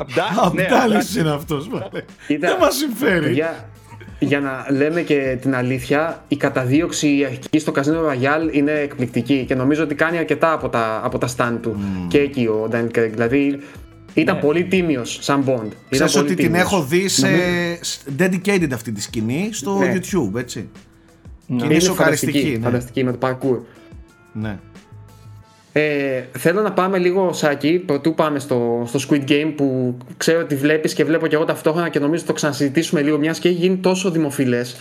Ε, θέλω να μας πει λίγο ο Αντώνης, γιατί το Netflix είναι, σε, είναι on fire λίγο τελευταία, για το Made, το οποίο και αυτός έγραψε ένα πολύ ωραίο κείμενο, παιδιά, πηγαίνει να το διαβάσετε στο, στο site. Και γενικά εγώ δεν είμαι σε, σε mood αυτή τη στιγμή να, να ψυχοπλακωθώ έτσι, να, να φάω τη σφαλιάρα μου, αλλά καταλαβαίνω ότι είναι πολύ φωτισμένο, Αντώνη. Ναι. Ε, μ' άρεσε πολύ αυτό. Πάρα πολύ. Ε, ξέρεις, πώς, φανταστείτε πώς, είχε, πώς είχαν στήσει το Queen's Gambit, όπου ένα ολόκληρο project είχε, είχε αφοσιωθεί, είχε στήσει το project ολόκληρο πάνω στην ε, πώς, την ε, Anna Taylor Joy. Ε, παρόμοια φόρμουλα εδώ, δηλαδή είναι σε κάθε πλάνο είναι η Margaret Qualley του Once Upon a Time in Hollywood. Και, ξέρεις και, και... ένα πτυσάκι έτσι. Είναι η μάμα στο Death Stranding. Α, μπράβο, ναι, ρε. Ναι, ναι, ναι. ναι. Και πρέπει να είναι και φανταστική, παιδιά, έτσι. Ναι. Είναι ηθοποιάρα. Ναι, και έχει, και, έχει και αυτή την ευαισθησία στο βλέμμα, όπως είχε και ε, η, η Joy. Ο, ο Kojima. Είναι μεταξύ κόρη της Μακντάουελ και παίζει η μητέρα ναι, μέσα. Ναι, ναι. Ο Kojima. Αλήθεια. Ναι, ναι, είναι, είναι κόρη της Μάλκο Μακντάουελ. Κάτσε και του Κοέν. Της Άντι Μακντάουελ. Α, της Άντι Μακντάουελ. Οκ. Groundhog Day. Ναι, ναι, ναι, ναι, ναι, ναι. Okay. Έλεγα, έλεγα ότι ο Kojima, και κάτι που εκτιμάω πάρα πολύ σε αυτόν, παιδιά, προωθεί τις δουλειές όλου του cast του Death Stranding σαν τρελός φανατικός, φοράει μπλουζάκια τους, φοράει, και ας μην έχει σχέση με όλο αυτό. Τους νιώθει δικούς του, ρε παιδί μου, καταλάβες. Μου αρέσει πάρα πολύ όλο αυτό που έχει κάνει. Τέλος πάντων, άκυρη παρένθεση, συνέχισε Αντώνη, συγγνώμη. Ε, ναι, το, αυτό το Made είναι... Είναι, μας αφηγείται ένα σκληρό ταξίδι μιας ε, γυναίκας που προσπαθεί έτσι να ε, ξεφύγει από τον κακοποιητή σύντροφό της. Ε, καθαρίζει σπίτια για να μπορέσει να ε, μεγαλώσει το παιδάκι της. Γενικότερα όμως, ε, παρόλο που καταλαβαίνω, Γιώργια, που είπες ότι δεν θέλω να ψυχο, ψυχο, ε, ψυχοπλακωθώ, Λάκωθω. Και εγώ με σφιγμένο το στομάχι το βλέπα, δηλαδή είναι απίστευτο το, τα, τα αυτά που βλέπεις. Έχει τέτοια, ε, τέτοια δόση ε, ε, ελπίδας, παρόλο που τα βλέπεις αυτά, επειδή είναι, ε, δεν, σταματάει με τύπο, δεν σταματάει η πρωταγωνίστρια πουθενά, ο χαρακτήρας δηλαδή, πουθενά, mm. παρόλο τις δυσκολίες που συμβαίνουν και λες πόσο πια, ας πούμε, φτάνει. Είναι motivational δηλαδή. Ναι, ναι, αν και δεν, ο, ούτε αυτό θέλει να είναι. Ναι, okay, αλλά είναι, κατάλαβα. Δηλαδή δεν έχει, δεν, ξέρεις, δεν είναι τίποτα επιτυχημένο. Διακριτικά, είναι... διακριτικά, ναι. Ναι. Οκ. Okay. Θα το δω αυτό. Πολύ ωραία. Θα το δω και με εγώ, την Αλίνα. Εγώ θα το δω μόλις. Και εμένα με έχει ψήσει το Made ξεκάθαρα. Ναι. Από τα πολύ δυνατά. Ωραία. Άρα να είστε έτοιμοι έτσι για σκληρά σκηνικά. Ναι, όταν θα έχουμε mood τώρα, ναι, δεν είναι λίγο δύσκολα. Ήδη εμένα με ψυχοπλάκωσε αυτό που έβλεπα, οπότε... Αντώνη, μια τελευταία ερώτηση. Ε, νομίζω το έχω ξαναπεί αρκετές φορές και εδώ στην εκπομπή. Εγώ είμαι λίγο αλλεργικός όταν νιώθω ότι πας να μου πλασάρεις ε, φτηνό μελόδραμα, ας πούμε. Ας πούμε, ναι. Δεν μπορώ καθόλου, και δεν το λέω εύκολα αυτό για ταινίες, αλλά τη συγκεκριμένη τη συχαίνομαι, είναι το Κυνήγι της Ευτυχίας, π.χ. Ναι, ναι. Το ναι. θεωρώ πολύ χειριστική ταινία ε, ψυχολογικά, και επίσης πολύ επικίνδυνο και, και, και με αισχρή επίκληση στο συναίσθημα. Ε, ναι, και σαν, πολύ... σαν μήνυμα. Δεν έκανε ε, και εσχρή, εσχρό, εσχρή επίκληση στο συναίσθημα, υπερβολικά. Ε, αυτό λέω, αυτό λέω ναι, ναι. Γιατί την ισορροπία του εδώ πέρα. Ε... Ε, ε, έτσι ένιωσα. Ίσως επειδή συμπάθησαν πάρα πολύ την πρωταγωνίστρια και τον τρόπο που έπαιζε, να ξέρεις λίγο να τα έκανε στην άκρη αυτά, αλλά ένιωσα ότι δεν πάει να μπει το μελόδραμα από την πίσω πόρτα ναι, με, ναι, ναι. Με, με διάφορα, ξέρεις, τυχαία γεγονότα τα οποία ξέρεις, συμβαίνουν. Εντάξει, ναι, εκεί στο, ναι, στα αρχικά ναι, επεισόδια μπορεί να ενοχληθείς λίγο, να πεις είναι δυνατόν τώρα. Για μένα το μελόδραμα, Αντώνη, δεν είναι στα γεγονότα, είναι στο πώς τα δείχνεις. Στο πώς το... Ναι, πώς το... ναι. Τι, τι, τι προσπαθείς να σμπρώξεις σε κάθε σκηνή, ας πούμε. Αν... Όταν το δεις, θέλω να μου πεις αλήθεια αν ναι, ναι, ένιωσες ναι, κάπου. Γιατί ε, εγώ το είδα όλο εντελώς ρεαλιστικό. Mm-hmm. Εντελώς ρεαλιστικό, mm. ότι... Α, ε, ότι κάπως έτσι γίνονται τα πράγματα. Εκεί είναι η κάπως ουσία. Έτσι μπορεί και να φτάσει είναι, ένας. Και εκεί είναι η ουσία του... Ναι. Του πραγματικού μάλιστα. δράματος ε, μάλιστα ε, θέλετε να μιλήσουμε λίγο για το Squid Games, το οποίο βλέπω. Ναι, ο, ο Κούλης έχει, έχει γράψει κιόλας. Έτσι δεν είναι, Κούλη? Ναι, ναι, ναι, έχουμε γράψει ε, το review. Ναι, okay. Και εγώ είμαι στο, στο έκτο επεισόδιο. Και εσύ, Σάκη, είσαι κάπου εκεί. Εγώ είμαι στο πέμπτο έτσι. Ξεκίνησα το πέμπτο, το σταμάτησα oh, γιατί yeah. νύσταξα, δεν ήθελα να κουραστώ. Λοιπόν, ah, okay. οπότε, να ξέρεις να... πριν, πριν από ένα έτσι... Okay. Πολύ σημαντικό επεισόδιο, ναι. Τα, τα λέγαμε πριν και με τον Γιώργο. Mm-hmm. Θα το πω και εγώ γιατί συμφωνώ απόλυτα. Θεωρώ από όλες τις μπαρούφες που έχουν γίνει viral από το Netflix και γενικά έτσι εκεί τριγύρω τα τελευταία χρόνια, το Squid Games είναι ίσως το, το πιο ουσιαστικό, το πιο καλό. Το τιμιότερο. Ε, ε, δεν θέλω να πω τιμιότερο. Θα πω okay. ότι είναι σίγουρα από όλες αυτές τις super viral παπαριές ε, το μοναδικό που είναι καλύτερο από όλα αυτά. Άντας μην πω το μοναδικό. Είναι σίγουρα καλύτερο. Ε, αυτό που έχω καταλάβει εγώ είναι ότι τελικά για να γίνει κάτι πολύ, πολύ viral χρειάζεται κάτι σε σημείο αναφοράς. Σημείο αναφοράς είναι οι μάσκες. Σημείο αναφοράς είναι το εικαστικό, είναι, το ότι, είναι τα σύμβολα, είναι το οπτικό ανθρωπάκι, κομμάτι. Η φιγούρα το ανθρωπάκι, είναι... η κούκλα, η, η, κούκλα. Το τραγουδάκι, τα σύμβολα, τα μισά του PlayStation. Δηλαδή oh, χρειάζεσαι, ακόμα δηλαδή βλέπετε ότι viral έγινε πάλι κάτι που έχει μάσκες, φοράνε κόκκινες στολές ε, και τα λοιπά για, για ε, Halloween, για τις δικές μας απόκριες και τα λοιπά. Θα δείτε ότι θα είναι τίγκα. Έχει ξεκάθαρη οπτική ταυτότητα σε αυτό το πράγμα. Ναι, ε, δεν είναι viral απλά μια φάτσα ενός ηθοποιού ή μιας ηθοποιού. Είναι viral κάτι. Αν και γίνανε. Άκουσε, viral είναι αυτό. Είναι το μπισκοτάκι, ε, τα σύμβολα, η ομπρελίτσα, είναι αυτό. Ε, είναι εύκολο, λοιπόν, όταν έχεις τόσα πολλά σημεία αναφοράς και ένα κόνσεπτ που μπορείς εύκολα να μπεις μέσα. Δεν είναι μια φανταστική τρελή, τρελή ιστορία. Είναι άνθρωποι οι οποίοι χρωστάνε χρήματα, δεν έχουνε... Ε, στον ηλιομήρα. Στο, στο, δεν θα πω στον ηλιομήρα, αλλά δεν έχουν και πολλές ελπίδες να ορθοποδήσουν. Και κάποιος τους εκμεταλλεύεται και τους λέει έλα εδώ και μπες. Και παίξε ε, τη... Να πω, ναι. Σάκη, ότι σε αυτό το κομμάτι είναι πολύ καλωστημένο. Δηλαδή τα πρώτα δύο επεισόδια είναι πολύ πιστικά στο γιατί, ας πούμε, αυτοί οι άνθρωποι ενδεχομένως να θέλουν να μπουν εκεί μέσα. Θα σου πω, εγώ δεν συμφωνώ. Okay. Δεν συμφωνώ γιατί κάνει... κάνει ε, είναι υπερβολικά σε βαθμό που ήμουν έτοιμος να πατήσω skip μέχρι να μπουν μέσα. Δηλαδή, α, ξαφνικά. Ήξερες που το πάει. Ναι, ήξερα τόσο πολύ και είναι τόσο fix στημένο ότι κάποιος ε, δεν έχει στον ήλιο μοίρα και ότι όλα του έρχονται στραβά και αρρώστησε και η μητέρα του και ε, τον έπιασαν στον δρόμο και τον είπανε πάνω στο κλάμα. Ε, θέλεις να μπεις, να σωθείς, θες να παίξουμε ένα παιχνίδι. Δηλαδή, όλο είναι στημένο πολύ γρήγορα, πολύ σμπρόξιμο με κλωτσιές μέσα στο κόνσεπτ. Έτσι, εγώ σε αυτά ξέρεις ότι δεν, δεν είμαι πολύ μεγάλος φαν όταν κάποιος σε κλωτσάει μέσα στο κόνσεπτ μιας ταινίας ή μιας σειράς. Θέλω να μπαίνει πιο ομαλά η φάση. Εδώ ήξερα ο πατέρας ο οποίος είναι, ε, βλέπει το παιδί του και για το παιδί του θα τα κάνει και όλα και ε, ε, γιατί θα παίξει και το τζόγο του, θα, ε, αρρωσταίνει και η μάνα του στο καπάκι. Δηλαδή είναι... Είναι όλα μαζί ε, πολύ σμπρωγμένα στο ότι μ, πρέπει να μπούμε μέσα τελικά.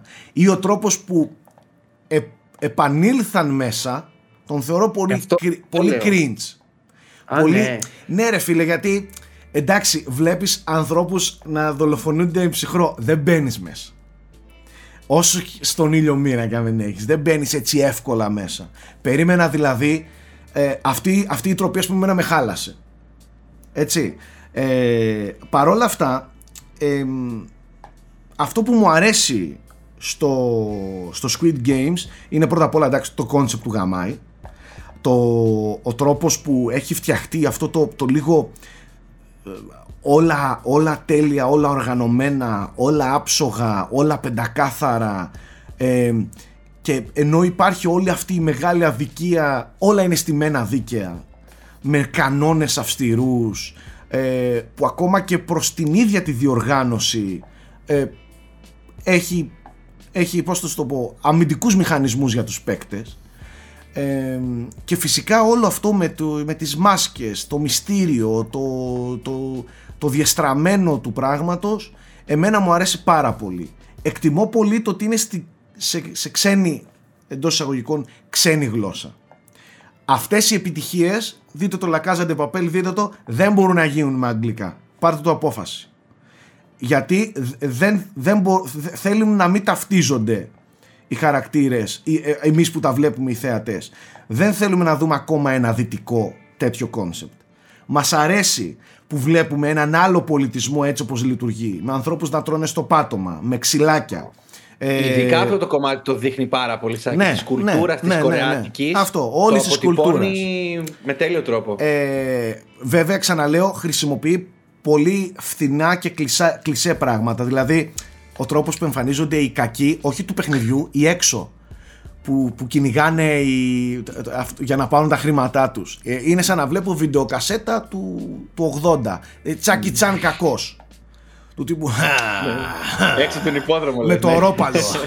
Σάκη, εννοείς για να πάει η πλοκή μπροστά, ας πούμε, χρησιμοποιούν. Ναι, ρε παιδί μου, δηλαδή. Πράγματα τα οποία τα έχουμε δει και τα βλέπαμε σε ταινίες του Τσάκι Τσάν το ογδόντα οκτώ, ας πούμε, έτσι. Ναι, ναι. Αυτά είναι λίγο φθηνά. Και γενικότερα, μην τρελαθούμε, δεν είναι ότι βλέπεις κάτι και λες ότι αυτό το πράγμα ανταποκρίνεται σε αυτό το hype. Hype γίνεται γιατί ο κόσμος το κάνει. Δεν νομίζω ότι κάποιος από τους ε, δημιουργούς είπε αυτό το πράγμα θα το κάνουμε έτσι για να γίνει hype και για να γίνει viral και για να γίνει εκείνο και για να γίνει το άλλο. Ε, απλά μας αρέσει ε, να πιάνουμε έτσι τέτοια, τέτοια concept και να τα εκτινάσουμε στο, στο δίκτυ του viral, στο κόκκινο. Τέλος πάντων, εγώ δεν θα πω αν αξίζει ή δεν αξίζει Το, το πόσο viral είναι αυτή η σειρά, γιατί έτσι κι αλλιώς δεν το έχω ολοκληρώσει, είμαι στη μέση, ε, αλλά θεωρώ ότι άπαξ και δεχτείς την, ε, πώς να το πω τώρα, άπαξ και δεχτείς ότι αυτό είναι το concept και ότι αυτό είναι το στυλάκι και ότι έτσι είναι και η κορεάτικη ε, κουλτούρα, έτσι είναι και οι αντιδράσεις, ε, έτσι είναι και η γλώσσα. Ε, και μου αρέσει πολύ η μεταμόρφωση των χαρακτήρων. Ξεκινάνε πολύ γιούχου, σχεδόν κωμωδία, παιδιά, έτσι. Δηλαδή το πρώτο επεισόδιο είναι σχεδόν κωμωδία σε σημεία, ε, και αρχίζουν και μετα... αλλάζει το, το πρόσωπο των χαρακτήρων, των κεντρικών. Δηλαδή ο κεντρικός έχουν χαρακτήρας, πολύ καλές ερμηνείες γενικά. Μέσα δεν έχουν καλές ερμηνείες. Δύο-τρεις είναι που είναι πραγματικά καλοί ηθοποιοί εκεί πέρα μέσα, αν το ξέρεις. Όλοι οι άλλοι οι είναι βασικοί, λίγο. Οι βασικοί, οι τέσσερις. Όλοι οι άλλοι είναι λίγο κομπάρσι. Δεν είναι καλές ερμηνείες και δεν το λέω λόγω της γλώσσας. Έχω δει αρκετές κορεάτικες ταινίες με πραγματικά καλές ερμηνείες. Γι' αυτό το λέω. Και, επειδή και ξέρεις γιατί, γιατί ναι. Άκουσα τριγύρω εδώ σε κουβέντες που κάνουμε και τα λοιπά, πόσο μου τη δίνει η κορεατική γλώσσα και μιλάνε σαν έτσι και απότομα και ενθουσιασμένα. Ε, δεν είναι έτσι. Υπάρχουν και ταινίες κορεάτικες που είναι πολύ σοβαρές, δηλαδή σε ερμηνείες να σου πέσουν τα σαγόνια. Έτσι είναι φτιαγμένοι χαρακτήρες για να μπορούν να μεταμορφωθούν μετά. Και θέλω να πιστεύω ότι, ότι φτιάξαν έτσι τους χαρακτήρες για να μπουν λίγο ενθουσιασμένα και να φαίνονται λίγο ελαφριοί, ώστε να πιστούν να μπουν μέσα σε ένα τέτοιο παιχνίδι. Ένας πολύ σοβαρός συνειδητοποιημένος δεν θα έμπαινε τόσο εύκολα, δεν θα ξαναέμπαινε τόσο εύκολα. Ε, ή απελπισμένος είσαι ή λίγο ελαφρύς είσαι για να ξαναμπείς εκεί πέρα μέσα.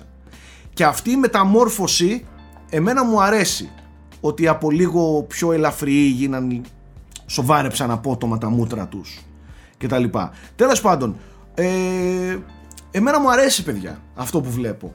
Το, το απολαμβάνω δηλαδή. Ε, Ναι.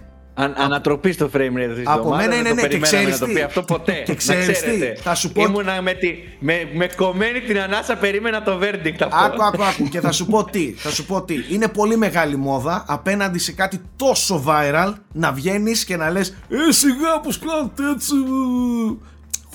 Χωρίς να το πιστεύεις. Και το έχουμε ξαναπεί αυτό, ναι. Ναι, το, το κάνουν πολύ. Εγώ δεν το κάνω αυτό. Εγώ όσες φορές γίνομαι εκνευριστικός και μαλάκας να λέω «Α, μωρέ», το εννοώ. Όντως το εννοώ.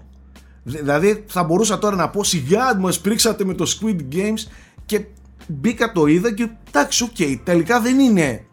Έχει βάση για να γίνει τόσο viral είναι, και τόσο χάος. Αυτό όντως, αυτό όντως. Έχει. Ε, εμένα μου αρέσει, είναι ιδιαίτερο, ας πούμε. Δεν είναι το διαμάντι που ξαφνικά... Όχι ρε, ούτε καν, ούτε ναι, καν. Αλλά... Και, το, και το γράφω και στο review, δεν είναι καμιά, δεν είναι καμιά ανακάλυψη του τροχού. Το όλο όχι, πράγμα όχι. Και το concept του δεν είναι ανακάλυψη του τροχού, Σάκη. Όχι, Battle όχι ρε, καλά. Δεν είναι Battle Royale ακριβώς. Τουλάχιστον Δε, το αρχικό ναι, του κομμάτι το... Τουλάχιστον το αρχικό του κομμάτι. Μετά, okay. Εντάξει, θα μπορούσε, ναι, αλλά ναι, καταλαβαίνεις. Ναι, ναι. Εγώ πάντως, και αυτό έλεγα στο Σάκη πριν, αυτό που με έχει εντυπωσιάσει περισσότερο το όλο show είναι πόσο έξυπνο είναι με το characterization, δηλαδή πόσο χρησιμοποιεί μικρές λεπτομέρειες για να φωτίσει χαρακτήρες και προσωπικότητες χωρίς να γίνεται exposition καθαρό, ας πούμε. Ένα πολύ μικρό παράδειγμα. Ο, ο βασικός πρωταγωνιστής ε, είναι έτσι λίγο αγαθούλης, αλλά είναι, είναι αυτό που λέμε καλή καρδιά, ρε παιδί μου. Είναι καλή καρδιά, είναι καλός άνθρωπος, παρότι είναι μπλεγμένος στο τέτοιο. Έχει στο πρώτο επεισόδιο μια πάρα πολύ ωραία σύντομη σκηνή που αυτός είναι καταχρεωμένος και τα λοιπά και περνάει και δίνει το μισό του ψάρι σε μια γατούλα. Αυτό το, δι, αυτά τα δύο δευτερόλεπτα που αφήνει το ψάρι έχει πιο πολύ ουσία για τον χαρακτήρα του από ότι θα μπορούσε να έχει μια συζήτηση, ένας διάλογος για, ξέρω, ε, για το οτιδήποτε. Αυτό. Και έχει και άλλες πολλές τέτοιες λεπτομέρειες. Έχει πολύ ωραία χρήση των συμβόλων. Το δεκάρι που στην κοπέλα. Στο, στο ταμείο, ναι, επίσης. Έχει πολλές τέτοιες μικρές πράξεις. Ε, έχει πολύ ωραία με την ομπρέλα, αν θυμάστε. Πολύ ωραίο ε, παιχνίδι συμβόλων με την ομπρέλα και το παιδάκι του και τέλος πάντων. Γενικά νομίζω ότι είναι μια ωραία πλεγμένη σειρά και επειδή ξέρει ότι το μυστικό είναι να έχει χαρακτήρες οι οποίοι είναι πολύ συγκεκριμένοι, σχεδόν σε ένα χέτυπα, ρε παιδί μου, αυτός είναι ο καλός, αυτός είναι που δεν εμπιστεύεται, αυτός είναι ο κακός. Δηλαδή τους χτίζει πολύ ωραία, όχι, όχι ηχά αυτούς τους χαρακτήρες. Αυτός είναι ο έξυπνος που όμως έχει και ένα από πίσω που η εξυπνάδα το ξέρεις, τον κάνει και λίγο πονηρό ίσως κάποιες ναι, φορές. Λαμόγια, ας πούμε, ναι, ναι, ναι. ναι ενδεχομένως επειδή σκέφτεται το συμφέρον του. Δηλαδή θέλω να πω ότι έχει από πίσω ένα βάθος και ένα πλέγμα σχέσεων που παίζουν συνέχεια εκεί μέσα στο, στο πανηγύρι, στο, στο παιχνίδι μέσα. Τέλος πάντων. Ας δούμε πώς θα τελειώσει και ίσως να ξαναπούμε μια κουβέντα. Ναι, δείτε, όταν... δείτε το πραγματικά γιατί mm-hmm. εκεί θα το συζητήσουμε με full. Ναι, ναι, spoiler, δεν το συζητάω. Αλλά... Μα ξέρεις τι. Από τη στιγμή που με βάζει να θέλω να συνεχίσω να πατήσω play το βράδυ που θα ξαπλώσω και τα λοιπά μία σειρά, για μένα τουλάχιστον αυτό είναι επιτυχημένο. Όπως σε αντίθεση με το Κάτλα, ας πούμε, που πραγματικά δεν μπόρεσα να κάνω να το ολοκληρώσω. Βαρέθηκα την ψυχή μου όλη, ας πούμε. Ε, μόνο που μου αυτό το, το κάνει εμένα αυτό το, το Squid... Και εγώ τώρα σε μια σειρά που έβλεπα και θέλω να... Ναι, να μόνο που μου το κάνει το Squid Game, εμένα αυτό με, με καλύπτει, ας πούμε. Αυτό. Τώρα, τώρα ίχνω πάσα στον Γκούλι. Έξω φάλσο, τι πώς. Θέλω πάρα πολύ. Ε, παιδιά, θέλω πάρα πολύ να το βγάλω. Ρε, με έσκασε το Chestnut Man. Αλήθεια, με έσκασε. Και πήγα και είχα μπει με πολύ μεγάλες προσδοκίες. Το ποιο? Όχι πολύ μεγάλες. The Chestnut Man, ο Καστανάνθρωπος. Οκ. Okay. Είναι από τον δανό συγγραφέα του The Killing, το original Killing, το οποίο μετά έγινε και remake. Ε, το οποίο περιμένεις, παιδί μου, ότι έστω σαν μυστήριο. Βασίστηκε στο βιβλίο το ομώνυμο, το The Chestnut Man, έτσι, το οποίο έχει γίνει bestseller. Ε, περιμένεις ένα μυστήριο δυνατό, ένα να έχει suspense, να έχει νουάρ, να είναι λίγο φιντσερικό, να είναι λίγο. Που όντως το θέλει πάρα πολύ να είναι φιντσερικό και true detectiveικό, να, να, μου, να μου επιτραπούν αυτές οι, οι εκφράσεις. εκφράσεις. Αλλά πολύ. Πολύ. Πες μου λίγο πάρα τι πολύ. Είναι όμως, πες μας πρώτα, γιατί εγώ δεν έχω καταλάβει. Είναι, είναι φάση μυστηρίου με δολοφόνο. Α, serial killer. killer. Γι' αυτό είπα και True Detective. Ξεκινάει πολύ σαν το, το σκηνικό με τον ε, Μακόναχη και τον ε, Χάρελσον που βρίσκουν την κοπέλα εκεί στο δέντρο. Ε, αντί για δέντρο και ένα έτσι παράξενο φόνο κτλ. Έχει τους καστανάνθρωπους. Δηλαδή συμβολικά και στιλιστικά πάει να θυμίσει True Detective. Και η φωτογραφία του, τα χρώματά του, όλο το οπτικό του, η οπτική του ταυτότητα είναι, θέλει πάρα πολύ να είναι True Detective. Αλλά ε, μου φταίγαν οι ερμηνείες εμένα πάρα πολύ. Δηλαδή δεν δε θεωρώ, ας πούμε, ότι μου φταίγαν. Επίσης ε, πιστεύω ότι, δηλαδή, ας πούμε, σεναριακά ασχολήθηκε με άλλα θέματα που αντί να ενισχύουν τη θεματολογία της σειράς, που είναι πάρα πολύ σοβαρή και έχει να κάνει και με παιδεραστία και με τα λοιπά, έχει πολύ σοβαρό θέμα, και, και ο λόγος που ουσιαστικά γίνονται αυτοί οι φόνοι είναι πάρα πολύ σοβαρή, ασχολείται με άλλα θέματα, με, με πολι... πιάνει πολιτικό δράμα σε ένα σημείο, να φανταστείτε, που ε... και ξεχνιόμαστε από το ότι ε, κυνηγάμε έναν serial killer, παιδιά, ο οποίος έχει trademark τους καστανάνθρωπους και θα μπορούσε εκεί να χτίζεται πολύ ωραία. Επίσης έχει πολύ φθηνά trick με το να χτίζει ένα suspense δίθεν ότι και καλά αυτοί παρακολουθούνται συνεχώς. Ε, ο καστανάνθρωπος είναι εκεί και είναι τύπου Larking Near ο, ο, ο καστανάνθρωπος. Συνεχώς παραμονεύει και καραδοκεί. Δεν ξέρω, δεν μου το έβγαλε. Και ενώ είναι έξι επεισόδια η σειρά, έξι επεισόδια της μιας ώρας, ε, ναι μεν έχει καλή, έχει, η ανατροπή του, οκ, okay, ναι, δεν το περιμένεις ότι, έχει, ότι αυτός θα είναι, ξέρω εγώ, εντάξει, πραγματικά αυτό σε πιάνει, αλλά το ότι το δίνει και το δίνει, δεν θα, δεν θα πω ότι, εντάξει, δεν θα, δεν θα μπω σε spoiler territory, σε spoiler περιοχή κτλ, αλλά το δίνει κάπως φτηνά, κάπως άγαρμα. Και μετά, για να το λύσει το όλο το μυστήριο, ε, ένα κενό, ένα και πολύ, και κάνει και επίκληση στο συνέστημα στο τέλος φτηνή. Αναφέρεται ότι δεν σου άρεσε πολύ. Δεν με, δε με τρέλανε. Και, και με δυσκόλεψε, δηλαδή είναι έξι επεισόδια. Δεν ήθελα, δεν ήθελα να συνεχίσω να πατάω αυτό το play. Πού παίζεται αυτό? Τίποτα, πού παίζεται αυτό? Netflix, Netflix, Netflix είναι. Netflix είναι. Και είναι υποτίθεται Netflix trending σειρά. Δηλαδή είναι viral και αυτή κάπως. Mm-hmm. Ναι, αυτό ακριβώς, Σάκη, αυτό ακριβώς. Ναι, δεν, δεν, παιδιά. Δεν. Θέλω και τρία λεπτάκια, πέντε λεπτάκια μάλλον, γιατί δεν έχει ολοκληρωθεί ούτε αυτό, να μας πει λίγο δύο λόγια για το Foundation ο, ο Αντώνης, η, η οποία είναι μια σειρά, Αντώνη, που εγώ παρακολουθούσα από την πρώτη στιγμή, ας πούμε, που ανακοινώθηκε, ως είχα μια ελπίδα ότι θα είναι μια ωραία science fiction σειρά, ίσως και η νέα μεγάλη science fiction σειρά, ας πούμε, είναι για, για Apple, Apple τι βι. Πώς σου φαίνεται, Αντώνη, μέχρι στιγμής? Ε, ναι, είναι μια sci-fi υπερ, υπερπαραγωγή, έτσι, της Apple, δηλαδή φαίνεται σε κάθε πλάνο. Όντως το οπτικό είναι ε, πανέμορφο. Ε, εξιστορεί το ταξίδι μιας ε, ομάδας ε, εξόριστων ε, για να σώσουν την ανθρωπότητα και να χτίσουν από την αρχή ε, είναι το κλασικό που ψάχνουν νέο σπίτι. Κάπως έτσι, και να, να, να, ξέρεις, να, να, να κρατήσουν τον πολιτισμό, ενώ η υπόλοιπη ε, γαλαξιακή αυτοκρατορία τέλος πάντων πέφτει. Ε, κάθε Παρασκευή βγαίνει ναι. κα, ε, καινούργιο επεισόδιο. Είναι, είναι, είναι ωραίο αυτό, μου αρέσει δηλαδή που δεν παίξεις κάτι να περιμένεις. Αλλά μέχρι τώρα είμαστε στο τέταρτο επεισόδιο. Έχει πολλή εισαγωγή, δηλαδή δεν, εντάξει, κάνω υπομονή εγώ. Ε, δηλαδή έχει, ξανα, ε, έχει συμβεί και σε, άλλα, σε άλλες σειρές. Περιμένεις και στο πέμπτο επεισόδιο ξαφνικά γίνονται πράγματα. Μέχρι στιγμής ναι. μέχρι, είμαστε στο τέταρτο επεισόδιο. Δηλαδή είναι πολύ κρίσιμο τώρα αυτό το, το Ισχύει, είμαστε στη μέση, σημείο. Δηλαδή πρέπει κάτι να γίνει τώρα, έτσι. Έχουν μπει, νιώθω, ε, έχει, έχει πλούσιο υλικό τώρα από πίσω. Είναι του showrunner, είναι ο Goyer, του ah, oh, Man of Steel, τον ναι, ναι, ναι. Batman. Και Batman, ναι. Ναι. Εγώ έχω ένα θεματάκι με το συγκεκριμένο, κυρίως στο, στο πώς, στους διαλόγους, στο storytelling γενικότερα.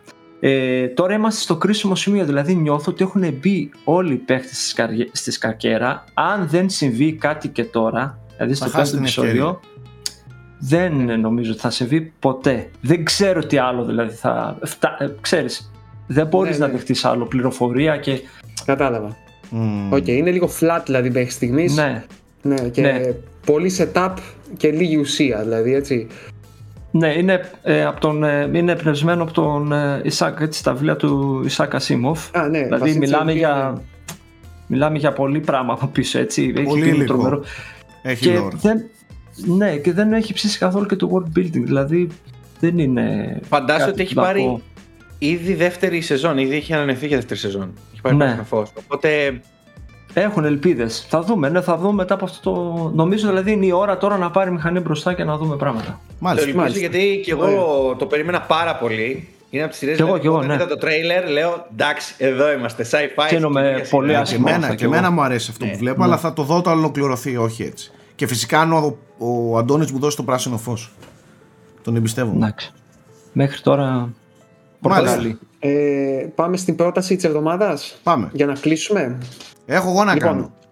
Α, ωραία, σ' αφήνω, σ' αφήνω. Έχω και εγώ ετοιμάσει, αλλά χθες, να το χθες, που λέτε, χθες που λέτε ήρθε ο Λάλης ε, και μου έλεγε, μαζί με την κοπέλα του από τη Μάλτα, την Έφη, και μου έλεγε, ρε Σάκη, έχω βαρεθεί, λέει, να βλέπω κλασικές ταινίες. Ταινίες δηλαδή που οκ, okay, βλέπουν όλοι. Οκ, okay, δώσε μου κάτι άρρωστο να δω. Και λέω... Καλώς ήρθες στους στον άρρωστο, έτσι. Εγώ θα πω, την έχουμε ξαναναφέρει πολύ παλιά αυτή την ταινία. Πολύ παλιά. Τέλος πάντων, την έχουμε αναφέρει αρκετά frame rate πίσω. Ε, αλλά νομίζω ότι δεν, δεν της έχει δοθεί η ευκαιρία που θα έπρεπε ως προς το πόσο άρρωστη είναι. Αν ρωτήσεις ανθρώπους, ας πούμε, ας πούμε, πολύ κλισέ απαντήσεις από ταινίες που είναι άρρωστες. Πράγματα που όλοι λίγο πολύ βλέπουν. Εντάξει. Εγώ θα σας πω μια ταινία, αλλά δεν θα σας πω τίποτα για το τι πραγματεύεται. Θα, δηλαδή, τόση ώρα απλά ροκανίζω για να ροκανίσουμε τη τέτοια. Απλά θα πω τη, την ταινία, θα παίξει ο Θέμης την, ε, την αφίσα και δεν θέλω να, παίξει, να, να πούμε τίποτα παραπάνω. Εντάξει. Θέλω να δείτε θέλω να δείτε την ταινία που λέγεται Ρο. Ω, μπράβο ρε φίλε. Οκ. Λοιπόν, okay. Η ταινία αυτή ε, είναι μια ταινία που σοκάρει ε, με το κόνσεπτ της. Εγώ να μην διαβάσετε τίποτα, ούτε να δείτε τρέιλερ. Θέλω απλά okay. να... χωρίς να ξέρετε τίποτα. Άμα δεν το ξέρετε δηλαδή, θα το απολαύσετε και θα, φρικα... και θα φρικάρετε την πέτσα σας. Κυριολεκτικά. Μην τρώτε. Ναι. Ε, είναι δύσκολη ταινία. Θέλει γερό στομάχι. Δεν είναι splatter με την παραδοσιακή έννοια. Ε, είναι ζόρικη ταινία και, και πολύ ιδιαίτερη. Δεν είναι κάποιο αριστούργημα, δεν είναι κάτι. Είναι πιο φεστιβαλικό, ας πούμε, το ύφος της. Πιο, πιο indie ε, παραγωγή. Αλλά... Αλλά πιστεύω, πιστεύω μπορείτε να κάνετε μια πολύ ωραία έκπληξη στον φίλο ή στην φίλη, στο σύντροφο ή στη σύντροφο σας ε, να, και να, να πεις ε, έλα να δούμε λίγο αυτή την ταινία μαζί. Αλλά μην την έχετε δει κι εσείς και να φρικάρετε τον κόλο σας όλοι. Ναι, πιστεύω να. Σε κάποια στιγμή θα ακουστεί η ατάκα. Τι βλέπουμε ρε μαλάκα. ναι, ναι, ναι, ναι, δηλαδή, δηλαδή ακούστε λίγο. Ξέρω ότι μετά από αυτή την εκπομπή θα το δείτε κάποιοι και θα πάτε στο Twitter, θα μου στείλετε μήνυμα «Σάκη, σε συχαίνομαι, τι ταινία μας έβαλες να δούμε». Εγώ δεν λέω τίποτα άλλο και αφήνω εδώ.